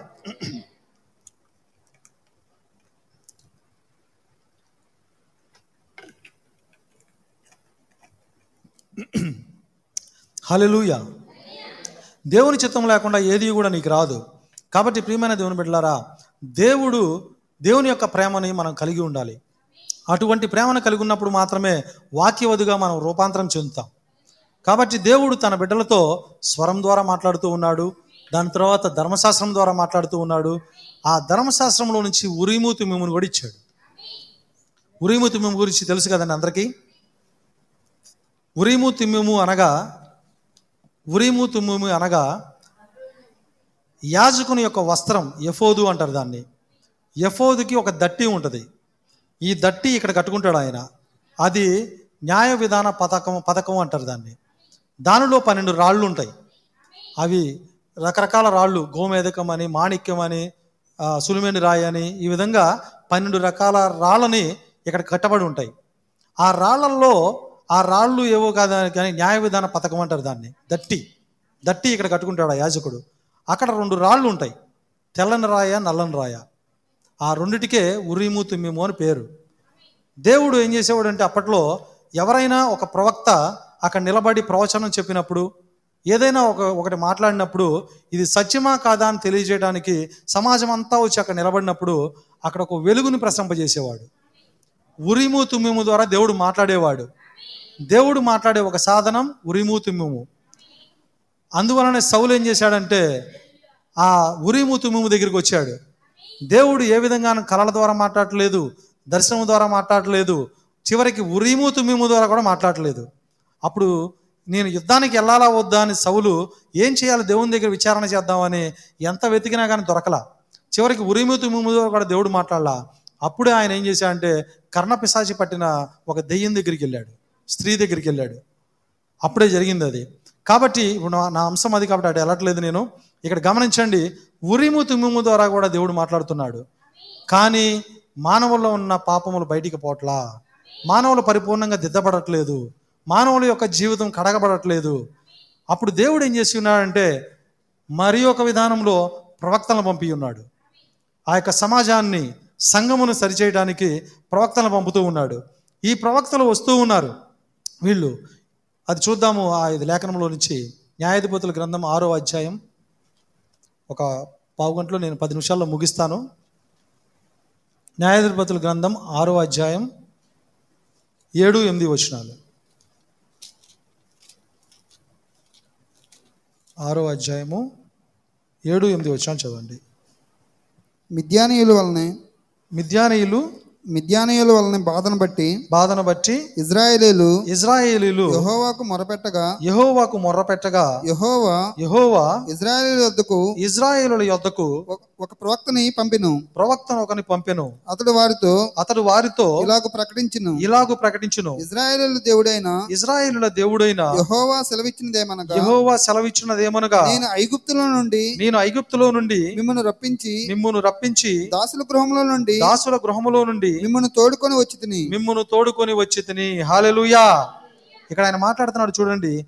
యెహోవా ఇజ్రాయేలుల యొద్దకు ప్రవక్తను ఒకని పంపెను. ఎప్పుడైతే ఇజ్రాయేలులకి దేవుని యొక్క అవసరం వస్తుందో దేవుని బిడ్డలకు బాధ కలిగినప్పుడు ప్రభువా మమ్మల్ని రక్షించిన ఆయన అని వాళ్ళు ప్రార్థించినప్పుడు ఆయన ఏం చేస్తారంటే ప్రవక్తను పంపిస్తూ ఉన్నాడు. అనేక మందిని ప్రవక్తలను పంపించున్నాడు మోషేను పంపించాడు అహరోన్ను పంపించాడు దావీదును పంపించాడు యషియాని పంపించాడు ఏస్కేల్ని పంపించాడు జకర్యాను పంపించాడు. అనేక మంది ప్రవక్తల్ని ఇజ్రాయేల్ యొక్క సమాజంలోకి పంపించి వారిని దిద్దుతూ ఉన్నాడు. వాళ్ళు ఆ సమయానికి వస్తున్నారు. వాళ్ళు ఖండితంగా దేవుని వాక్యాన్ని చెప్తూ ఉన్నారు. వాళ్ళు నిశ్చయముగా నీవు ఈ కార్యం చేసావు కనుక నీవు నిశ్చయముగా చచ్చదవు. నువ్వు ఈ కార్యం చేసావు కనుక నువ్వు దిద్దుకుంటే సరే లేదంటే నువ్వు చచ్చిపోతావు.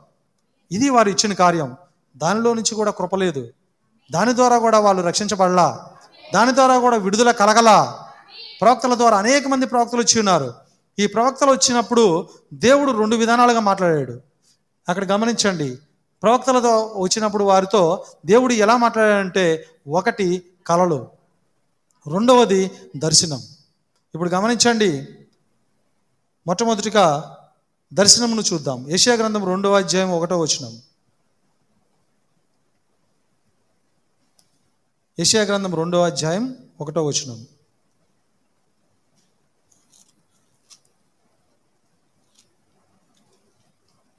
యోధాను గుర్తియు ఎరుషులేమును గుర్తియు యెరూషలేమును గూర్చియు ఆమోజు కుమారుడైన ఆమోజు కుమారుడైన యెషయాకు దర్శనముల వలన కలిగిన దేవ ఏషియాకు దర్శనము వలిగిన దర్శనము వలన కలిగిన దేవోక్తి. హలెలుయా ఎలా వచ్చిందంటే దేవోక్తి? దర్శనము వలన. ప్రవక్తలతో దేవుడు మాట్లాడే ఒక విధానం ఏదో కాదు కానీ దర్శనముగా మాట్లాడతాడు ఆయన. అనేకమైన లేఖనాలు ఉన్నాయి అవి నేను ఇప్పుడు చూడట్లేదు. తర్వాత చూద్దాం ఎందుకంటే సమయం లేదు. దర్శనము ద్వారా ప్రవక్తలతో దేవుడు మాట్లాడుతున్నాడు. ఈ దర్శనములు కూడా క్రమేణా క్రమేణా ఏమైనాయి అంటే అబద్ధ దర్శనాలు వచ్చేసినాయి అనేక మంది వారి యొక్క శరీర ఇచ్చలను బట్టి శరీర కార్యాలను బట్టి మనసులో ఒకటి పెట్టుకొని ప్రార్థించినప్పుడు వారికి ఏది కావాలో అయ్యే దర్శనాలు వచ్చేసాయి ఒక ఎగ్జాంపుల్ చెప్పాలంటే మేము మొట్టమొదటిగా ఇందాక చెప్పాను కదా ఇట్లా ఈ విధంగా మేము ఆ సంఘంలో ప్రార్థిస్తూ ఉన్న సమయంలో మేము ఆ విధంగా దేవుని యొక్క క్షమాపణ పొందిన తర్వాత మా యొక్క మా మావయ్య సీను మావయ్య మా యొక్క చిన్న మావయ్య ఆయన్ని కూడా నిజంగా ప్రభువు మనతో మాట్లాడతాడు. ఆయన సజీవుడైన దేవుడు. నీ పాపాలు కూడా క్షమిస్తాడు రా అని ఆయన తీసుకుని పోయాం. తీసుకెళ్ళిన తర్వాత ఆయన్ని కూడా ఉపవాసం ఉంచాం. ఆయన్ని కూడా ఉపవాసం ఉంచాం. ఆయన మోకాలం మీద ఉండి ప్రార్థన చేసి చేసి అలసిపోయి ఇది అందరిని చూస్తుంటే ఆయనతో పాటు ఉన్న వాళ్ళతో దేవుడు మాట్లాడుతున్నాడు. ఏదో ఒక విధంగా దేవుడు కలలోనో దర్శనంలోనో ఏదో ఒక విధంగా మాట్లాడుతూ ఉన్నాడు. ఈయనకేమీ రావట్లా. చూశాడు చూశాడు చూశాడు. ఇక లాభం లేదు. వీళ్ళేమన్నా మోకాళ్ళ మీద ఉండాలి ప్రార్థన చేయాలంటున్నారు ఆ బాధ తట్టుకోలేక ఆయన మోకాళ్ళ మీద ఉండి ప్రార్థన చేసి వీళ్ళకి ఏదో ఒకటి చెప్పకపోతే కనుక నన్ను వదిలేటట్టు లేరు అనుకున్నాడు. ఈ మోకాళ్ళ మీద నన్ను కూర్చోబెట్టేట్టు ఉన్నారు వీళ్ళు అనుకుని డిసైడ్ అయిపోయాడు. ఇక చివరికి ఒక్కసారిగా అందరూ ప్రార్థిస్తున్న సమయంలో ఏం చేశాడంటే టక్కుని వెనకబడ్డాడు. అందరూ ఏమైంది ఏమైంది అనగానే నాకు దేవుడు నాతో మాట్లాడాడు అన్నాడు. ఏమన్నాడు దేవుడు అంటే ఇలా చేయి చూపించాడు అన్నాడు. అలా చేయి చూపించంట? ఏం చెప్పాడు అంటే యహోవా ఐదు మూడు చదవమన్నాడు అన్నాడు. ఏం చదవమన్నాడు? యహోవా ఐదు మూడు అంట. అసలు బైబిల్లో యహోవా ఉందా? యహోవా గ్రంథం ఉందా? అంటే వా- ఆయన ఆయన యొక్క మనసు యొక్క ఇచ్చను బట్టి దర్శనం కలుగుతుంది. కాబట్టి దెయ్యం కూడా దర్శనాలను వాడుకుంటుంది. ప్రతి దర్శనము కూడా అది దేవుడిచ్చేది కాదు. నీ వాక్యానుసారంగా దర్శనం ఉన్నదా? అది దేవుడిచ్చేది. నువ్వు దేవుని యొక్క ఆ యొక్క దర్శనాన్ని దేవుని వాక్యంతో నువ్వు కంపేర్ చేయాలి. దేవుడు వాక్యంతో కనుక అది నీ నీకు సరిపోయినట్లయితే అది దేవుడిచ్చిన దర్శనం. హలెలూయా అంతేకాదు దేవుడు కళల ద్వారా కూడా ఆయన మాట్లాడేవాడు. అది కూడా ఒకసారి లేఖనంలో చూద్దాం. యాక్చువల్గా దర్శనం మీద కానీ కళల మీద కానీ అనేక లేఖనాలు ఉన్నాయి. మనకు సమయం లేదు కాబట్టి నేను ముందుకు వెళ్తూ ఉన్నాను. సంఖ్యాకాండము పన్నెండో అధ్యాయము ఆరో వచనం. సంఖ్యాకాండము పన్నెండో అధ్యాయము ఆరో వచనం. వారిద్దరు రాగా వారిద్దరూ రాగా ఆయన నా మాటలు వినుడి. ఆయన నా మాటలు వినుడి మీలో ప్రవక్త ఉండిని ఎల్లా మీలో ప్రవక్త యుండిన ఎడల యహోవనగు నేను యహోవానగు నేను దర్శనమిచ్చి దర్శనమిచ్చి అతడు నన్ను తెలుసుకున్నట్లు అతడు నన్ను తెలుసుకున్నట్లు కలలో అతనితో మాట్లాడుదును. కలలో అతనితో మాట్లాడుదును. నా సేవకుడైన మోషే అట్టివాడు కాడు. నా సేవకుడైన మోషే అట్టివాడు కాడు. హాలెలూయా. ఇప్పుడు గమనించండి ఇక్కడ ఆయన ఏం మాట్లాడుతున్నాడు అంటే నేను మీలో ఎవరన్నా ప్రవక్త కనుక ఉంటే నేను దర్శనమిచ్చి అతనితో మాట్లాడతాను కలలో అతనితో మాట్లాడతాను. దర్శనం ద్వారా మాట్లాడతాను కళ ద్వారా అతనితో మాట్లాడతాను. కానీ నా సేవకుడైన మోషి అటువంటి వాడు కాదు. ఆయనతో నేను ముఖాముఖిగా మాట్లాడతాను. హాలెలూయా నిజం ప్రియమైన దేవుని బిడ్డలారా దేవుడు దర్శనము ద్వారా మాట్లాడుతున్నాడు కళల ద్వారా మాట్లాడుతున్నాడు ఉరిము తుమ్మిము ద్వారా మాట్లాడుతున్నాడు స్వరము ద్వారా మాట్లాడుతున్నాడు కానీ ప్రజలకు పాపము నుంచి విడుదల లేదు. ప్రజలు ఇంకనూ పాపములోనే కొట్టుకొని వెళ్తూ ఉన్నారు. ఇప్పుడు గమనించండి ఈరోజు ఎలా ఉంది అంటే ఈ ప్రవక్ ఈ యొక్క ప్రవక్తలు కానీ ఈ ధర్మశాస్త్రం కానీ లేకపోతే ఏం జరుగుతుందో తెలుసా? మనుషుల యొక్క జీవితాల్లో విచ్చలవిడితనం వస్తుంది. ఈ వాక్యము కానీ ప్రవక్తలు ధర్మశాస్త్రం కనుక లేకపోతే విచ్చలవిడితనం వస్తుంది. అది కూడా సమయం లేదు. సరే దాన్ని నేను మీరు తర్వాత చూడండి. నిర్గమాకాండ ముప్పై రెండో అధ్యాయము ఒకటి నుంచి ఏడు వచనాల్లో ఆ యొక్క సందర్భం ఉంది. అక్కడ ఏమని ఉంది అంటే అక్కడ ఎప్పుడైతే మోషే ఇజ్రాయెల్ యొక్క సమాజంలో నుంచి ఆయన కొండ ఎక్కి నలభై దినాలు ఉపవాసం ఉండి దేవునితో ముఖాముఖిగా మాట్లాడి పదాజ్ఞలు తీసుకొని రావడానికి కొండెక్కుతాడు. ఆయన ఎప్పుడైతే ఆ కొండ ఎక్కాడో వీళ్ళు రోజు ఒక రోజు రెండు రోజులు మూడు రోజులు నాలుగు రోజులు ఇలా రోజులు లెక్కేసుకుంటూ పోతే నలభై దినాలు ఆయన అక్కడే ఉన్నాడు. చివరికి ప్రజల దగ్గర మోసే ప్రవక్త లేడు ఆయన యొక్క వాక్యము లేదు. ఈ ప్రో వీళ్ళు ఈ మనుషులందరూ ఏమయ్యారో తెలుసా? వీరికి ఇందాక మనం లేఖనం చదివాం. దేవోక్తి లేని ఎడల జనులు కట్టులేక తిరుగుదురు. అనగా వారిని కట్టడి చేసేది లేదు. వారిని కంట్రోల్ చేసేది లేదు. వాళ్ళని విచ్చలవిడితనం వచ్చింది. ఎప్పుడైతే మోసే ఇంకను దిగిరాలేదో ఇజ్రాయేల్ అందరూ ఒక ఆలోచన చేసి మా కొరకు ఏ ఐగుప్తు నుంచి తీసుకొచ్చిన దేవుణ్ణి నువ్వు తయారు చేయని అహరోను దగ్గరికి వెళ్ళారు. చూడండి ఇక్కడ మోసేనే ఉన్న దేవునితో మాట్లాడుతూ ఉన్నాడు. దేవుని యొక్క ధర్మశాస్త్రాన్ని తీసుకొస్తూ ఉన్నాడు. దేవుని యొక్క వాక్యాన్ని తెస్తూ ఉన్నాడు. వీళ్ళందరూ ఏమైపోయారంటే ఒక విగ్రహాన్ని తయారు చేస్తూ ఉన్నారు. వెంటనే అందరి దగ్గర బంగారాన్ని తీసుకొని అహరోన్ ఏం చేశాడు అంటే అక్కడ ఒక బంగారం అంతా పోతబోసి ఒక ఒక షేపు తీసుకొచ్చినప్పుడు అది ఒక దూడలాగా తయారైందంట. ఆ దూడను అక్కడ ఎదురు తీసుకొని వచ్చి ఆ ఇదే మన ఐగుప్తు నుంచి తీసుకొని వచ్చింది. మన దేవుడు ఎవరో కాదు ఈ దూడే. అని దాని ముందు వీళ్ళందరూ కలిసి ఏం చేశారంటే ఇక విచ్చలవిడితనంతో ఇష్టం వచ్చినట్టు అసభ్యకరమైన వస్త్రాలతో స్త్రీ పురుషులు అసభ్యకరమైన జీవితంతో ఎంతో విచ్చలవిడితనంతో వ్యభిచారంలో కొట్టుకుని పోతూ ఉన్నారు అప్పుడు. హలెలుయా ఎందుకు ఆ పరిస్థితి వచ్చింది? కారణం ఏమిటో తెలుసా? దేవుని వాక్యం అక్కడ లేదు. అక్కడ ప్రవక్త లేడు. ప్రవక్త లేడు గనుక వారు కట్టులేక తిరుగుతూ ఉన్నారు. వాళ్ళు విచ్చలవిడితనం వచ్చి ఉన్నది. కాబట్టి దేవుని వాక్యం మన ఏం చేస్తుంది అంటే ఒక కంట్రోల్లో మన పెడుతూ ఉన్నది. ఒక మంచి స్థానంలో మన పెడుతూ ఉన్నది. ఈరోజు దేవుని వాక్యం మనని ఎక్కడ ఉండాలో అక్కడ ఉంచుతూ ఉన్నది. హలెలుయా కాబట్టి అటువంటి దేవుని వాక్యము దేవుడు ప్రవక్తలను ధర్మశాస్త్రాన్ని మన కొరకు పంపి ఉన్నాడు. అవును ప్రియమైన దేవుని బిడ్డలారా అలా పంపబడినప్పుడు ధర్మశాస్త్రం ఈ యొక్క ఆ యొక్క ప్రవక్తలు మన కొరకు వచ్చినప్పుడు అనేక మంది దాని తర్వాత నెక్స్ట్ కార్యం ఏది అంటే ఇన్ని పంపించినప్పటికీ కూడా ఇన్ని కార్యాలు జరిగినప్పటికీ కూడా విడుదల రాలా విమోచన రాలా. అప్పుడు దేవుడు ఒక కార్యం చేయాలనుకున్నాడు. అక్కడ ఆయన ఒక విడుదలని ఇవ్వాలనుకున్నాడు ఆయన ఒక విడుదలని ఇవ్వాలనుకున్నాడు ఆ విడుదల ఇవ్వాలనుకున్నప్పుడు నిజమైన ఇప్పుడు పరిపూర్ణమైన కార్యాన్ని మనకి ఇవ్వాలి హలెలుయ పరిపూర్ణమైన కార్యాన్ని ఇవ్వాలి. కాబట్టి ఆయన ఏం చేశాడు అంటే ఒక గొప్ప కార్యం వారితో చేశాడు వారిలో చేశాడు. ఏం చేశాడు అంటే ఆయన సొంత కుమారుని పరిపూర్ణమైనటువంటి విడుదల కొరకు ఆయన శరీరాకారంలో మన కొరకు పంపి ఉన్నాడు. హలెలుయా ఒకసారి లేఖనంలో చదువుదాం. రోమిలికి రాసిన పత్రిక ఎనిమిదో అధ్యాయము. రోమిలికి రాసిన పత్రిక ఎనిమిదో అధ్యాయము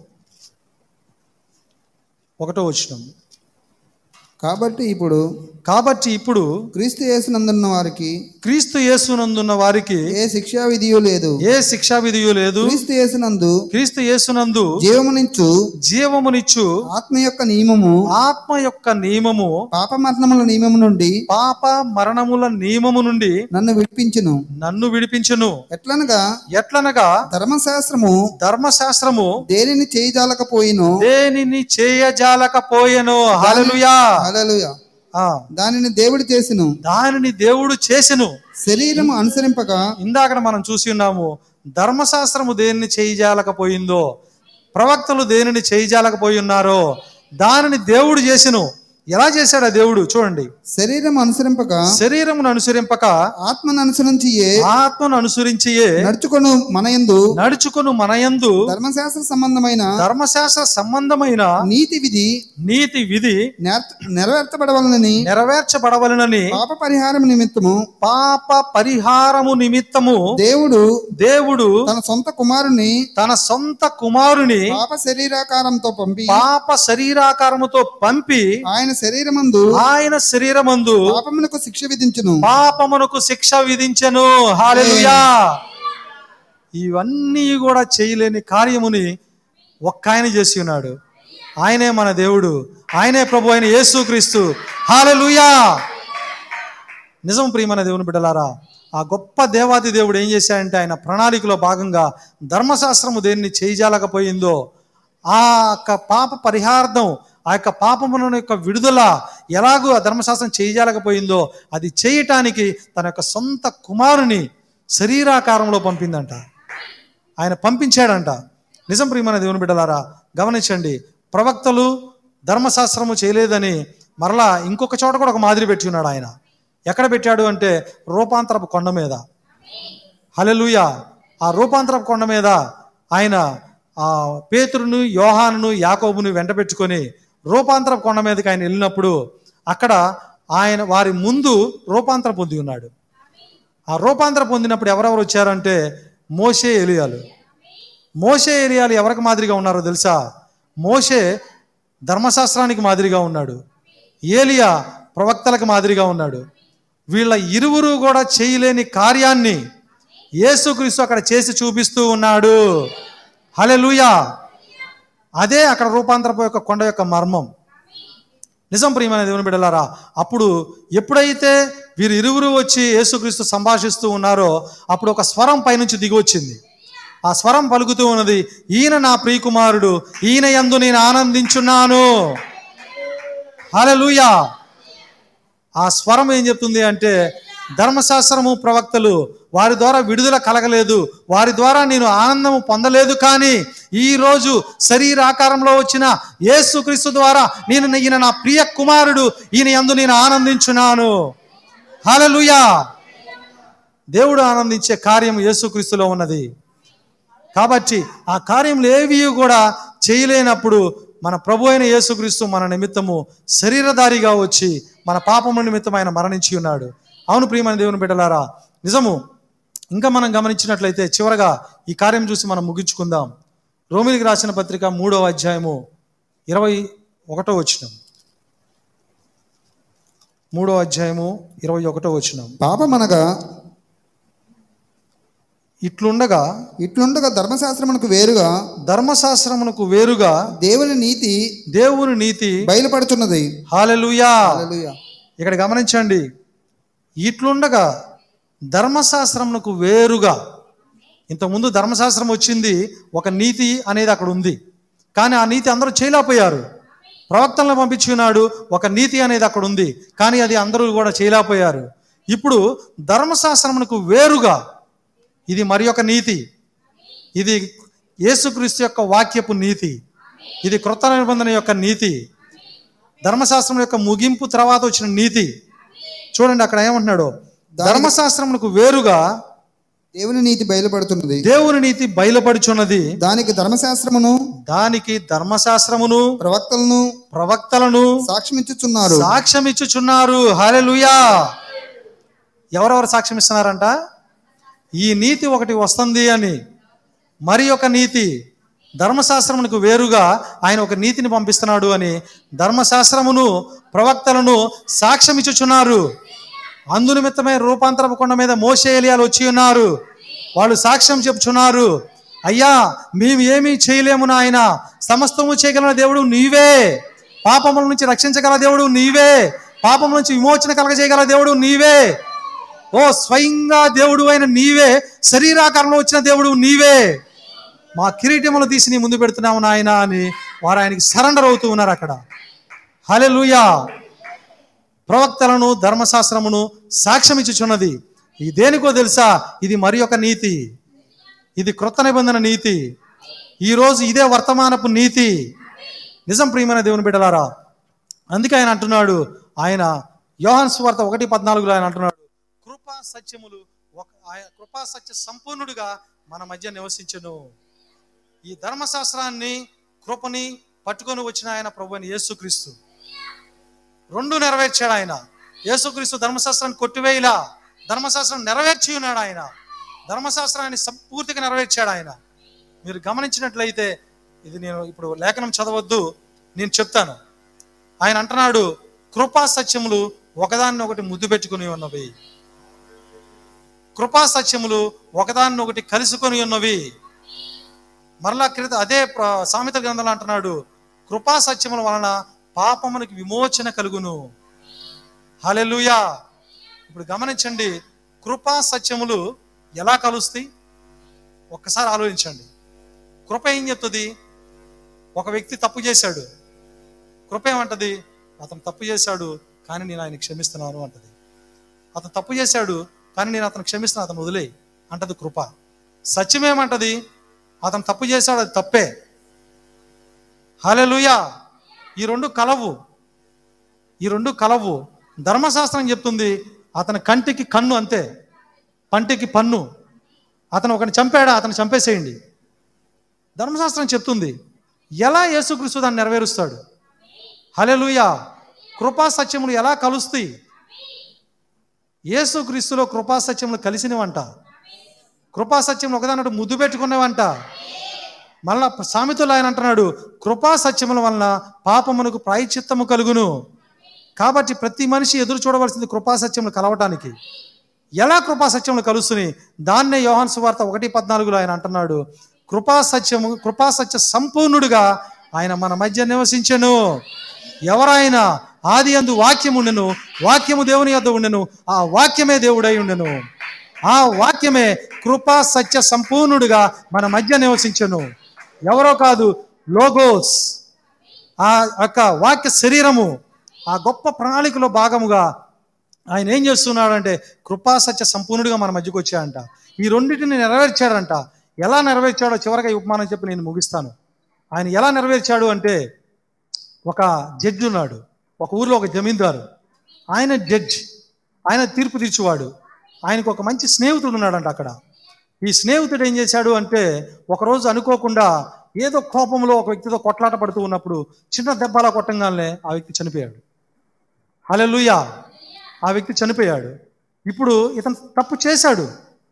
ఇప్పుడు ఇతను ఎవరు అంటే జమీందారు యొక్క ఫ్రెండ్ కానీ పేదవాడు.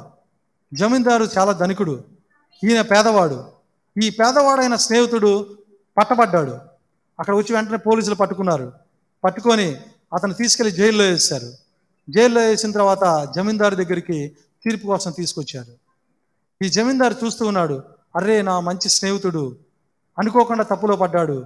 ఇప్పుడు దీనికి శిక్ష వేయాల్సింది మరణ శిక్ష. లూయ మరణానికి పాత్రుడుగా ఉన్నాడు అతను. ఈరోజు అనేకులమైన మనము కూడా మన జీవితాల్లో మరణానికి పాత్రులుగానే ఉన్నాం. ధర్మశాస్త్ర పూర్వకంగా మనం చూసినప్పుడు మనం చేస్తున్న పాపాలను బట్టి మనం మరణించవలసిన వారమై ఉన్నాం. మరణం మనమే పొందవలసిన వారమై ఉన్నాం. ఏమీ చేయలేం. తన స్నేహితుడు కూడా ఏమీ చేయలేడు. పోలీసులకు దొరికిపోయాడు. అపవాదికి దొరికిపోయాం. మన యొక్క చిట్టా మొత్తం అపవాది రాసిపెట్టాడు. నువ్వేం చేశావో నీ పాపములన్నీ వాడు రాసిపెట్టాడు. ఈరోజు నీ ఆ యొక్క తీర్పు కొరకు అతను తీసుకుని వచ్చి ఉన్నారు. ఆ స్నేహితుడు ఎదురుగా నిలబడి ఉన్నాడు ఆ స్నేహితుడు చూస్తూ ఉన్నాడు. జమీందారు ఏం చేశాడంటే ఊరంతా కదిలొచ్చింది. ఊరంతా చూస్తూ ఉంది. ఇప్పుడు తన ఫ్రెండ్ కదా అతని విడుదల కలిగిస్తాడా లేదంటే శిక్ష వేస్తాడా? ఏం చేస్తాడు తన స్నేహితుడు? అని చెప్పేసి ఆ ఊరంతా అతను చూస్తూ ఉంది. అలా చూస్తూ ఉన్న సమయంలో ఆయన కేసును స్టడీ చేశాడు. చేసి ఒక తీర్పు తీర్చాడు. ఏమన్నాడు అంటే ఆ యొక్క స్నేహితుడికి ఈ తప్పు చేశాడు కనుక అతనికి మరణశిక్ష విధిస్తూ ఉన్నాను. హలలుయా మరణశిక్ష విధిస్తూ ఉన్నాను. ఒకవేళ దానితో పాటు అతను కనుక ఒక యాభై లక్షలు మనకు మన డబ్బులో నేను చెప్తూ ఉన్నాను. అతను చాలా కటికి పేదవాడు. కూలి పని చేసుకొని బ్రతికే వ్యక్తి. లక్ష రూపాయలు తీసుకురావడం అతని వల్ల కాదు. ఒక యాభై లక్షలు ఆ కుటుంబానికి కనుక చెల్లించినట్లయితే అతనికి విడుదల కలిగిద్ది. లూయా ఇప్పుడు గమనించండి ఒక గొప్ప తీర్పు ఇక్కడి నుంచి వచ్చింది. సత్యవంతుడైన జడ్జి సత్యముగానే తీర్పు తీర్చాడు. హల్లెలూయా! ఆ ధర్మశాస్త్రాన్ని యేసుక్రీస్తు కూడా మీరు ఈ కార్యం చేశారు కనుక మీరు మరణానికి పాత్రులు. యేసుక్రీస్తు ఆ విధంగా నెరవేర్చి ఉన్నాడు. చూడండి ఈ తర్వాత ఆయన సింహాసనం దిగి కిందకు వచ్చాడు. కిందకు వచ్చి తన యొక్క ఆస్తి మొత్తం అమ్మేశాడంట. హాలెలుయా! తన యొక్క ఆస్తి మొత్తం అమ్మేశాడంట. అమ్మేస్తే ఒక యాభై లక్షల రూపాయలు పోగు చేసి తన స్నేహితుని నిమిత్తము ఆ యొక్క చెల్లించి తన స్నేహితుని వచ్చి కౌగిలించుకున్నాడు. హాలెలుయా! చూడండి సత్యము నెరవేర్చాడు కృపను చూపించాడు. హాలెలుయా! మన ప్రభు అయిన యేసుక్రీస్తు కూడా అదే చేశాడు. తన సమస్తమును కూడా మన నిమిత్తము ఆయన సమర్పించుకొని ఉన్నాడు. ఆ గొప్ప భాగ్యవంతుడు ఏం చేశాడో తెలుసా? భూమి ఆకాశం పట్టజాలని దేవుడు. కోటాది కోట్ల దే దేవదూతల చేత నిత్యము పరిశుద్ధుడు పరిశుద్ధుడు పరిశుద్ధుడు అని కొనయాడబడి ఆ గొప్ప దేవాది దేవుడు. ఆయన ఏం చేశాడో తెలుసా? ఆ గొప్ప మహిమకరమైన జీవితాన్ని వదిలిపెట్టి మోసే మట్టిని తొక్కినట్లుగా రాజరికాన్ని వదిలిపెట్టి మట్టిని తొక్కినట్లుగా ఆ గొప్ప మహిమకరమైన జీవితాన్ని వదిలిపెట్టి నీ వలే నా వలే శరీరములో ఒక సైనికుని చేత ఉమ్ము వేయించుకునే స్థితికి గాయము చేత నొప్పి పొందే స్థితికి అత్యల్పమైన స్థితికి ఆయన దిగివచ్చి సమస్తాన్ని ఆయన సమర్పించి ఆయన రిక్తునిగా చేసుకొని ఉన్నాడు. హలెలుయా ఆయన ఆ ధర్మశాస్త్రము ఖచ్చితంగా మరణించవలసినదని చెప్పింది కనుక మనందరి పాపములను ఆయన మీద వేసుకొని ధర్మశాస్త్రం నెరవేర్చి ఉన్నాడు. మన నిమిత్తం ఆయన నెరవేర్చి ఉన్నాడు. అదే సమయంలో ఆ గొప్ప దేవాతి దేవుడు మన ఎడల కృప చూపి ఉన్నాడు. మనకి విడుదల కలిగించి ఉన్నాడు. హాలెలుయా ఈ ఈరోజు అదే దేవుడు ఈరోజు మాట్లాడుతూ ఉన్నాడు ప్రియమైన దేవుని బిడ్డలారా. స్వరము ద్వారా మాట్లాడిన దేవుడు ధర్మశాస్త్రం ద్వారా మాట్లాడిన దేవుడు ప్రవక్తల ద్వారా మాట్లాడిన దేవుడు ఉరీము తుమీము ద్వారా మాట్లాడిన దేవుడు కళలు దర్శనాల ద్వారా మాట్లాడిన దేవుడు తన యొక్క కుమారుని ద్వారా ఈరోజు మనతో మాట్లాడుతూ ఉన్నాడు. ఆయన ఎక్కడ ఉన్నాడో తెలుసా? ఈరోజు సంగముల మధ్య ఉన్నాడు. ఏడు దీపస్తంభముల మధ్య ఉన్నాడు. ఆయన మాట్లాడుతూ ఆయన అంటున్నాడు ఆయన ఏడు దీపముల మధ్య సంచరించుచు ఆత్మ సంగములతో చెప్పుచున్న మాట చెవిగలవాడు వినుగాక హలలుయా నా కుమారుడా దాని పాపములలో పాలిభాగస్తులు అవ్వకుండా దాన్ని విడిచి బయటికి రండి. అనేకమైన లేఖనాలు ఈరోజు ఆయన యొక్క కుమారుని ద్వారా దేవుడు మనతో మాట్లాడుతూ ఉన్నాడు. ఇంకా నేను వర్తమానపు లోతుల్లోకి నేనైతే వెళ్ళట్లేదు. దీంతో మనం ముగించుకుందాం. కాబట్టి ఆ గొప్ప దేవాతి దేవుడు ఆ యొక్క సంఘ కాలముల మధ్యలో నుంచి ఆత్మగా ఉన్న దేవుడు తన కుమారుని ద్వారా ఈరోజు మనతో మాట్లాడుతున్నాడు. ఎవరైతే ఆ స్వరాన్ని వింటారో ఎవరైతే ఆ యొక్క పిలుపుని వింటారో జీవింప చేయ చేసే వాక్యాన్ని వింటారో ఆ సత్యవంతుడైన దేవుని వాక్యాన్ని వింటారో వారు పాపముల నుంచి విడుదల పొందుచున్నారు. ఎత్తబడే స్థితికి వారు మార్చబడుచున్నారు. అలా మార్చేదేదో కాదు ఈరోజు దేవుడు మనకిచ్చిన ఈ వర్తమానమే. ఆ కుమారుని స్వరం ఇదే. ఆ దేవుని ఆత్మ ఈ వర్తమానంలోనే దాగున్నది. ఆ మాటలు కనుక ఈ వర్తమానాన్ని కనుక పూర్తిగా మీ హృదయంలోని కనుక తీసుకున్నట్లయితే ఎత్తబడే వధువు మీరే. హాలెలూయా! మంచిది అందరము ప్రార్థించుకుందాము. దేవుడి చిన్న వాక్యంలో దీవించిన గాక. అందరూ లేచి నిలబడినట్లయితే ప్రార్థించుకుందాం.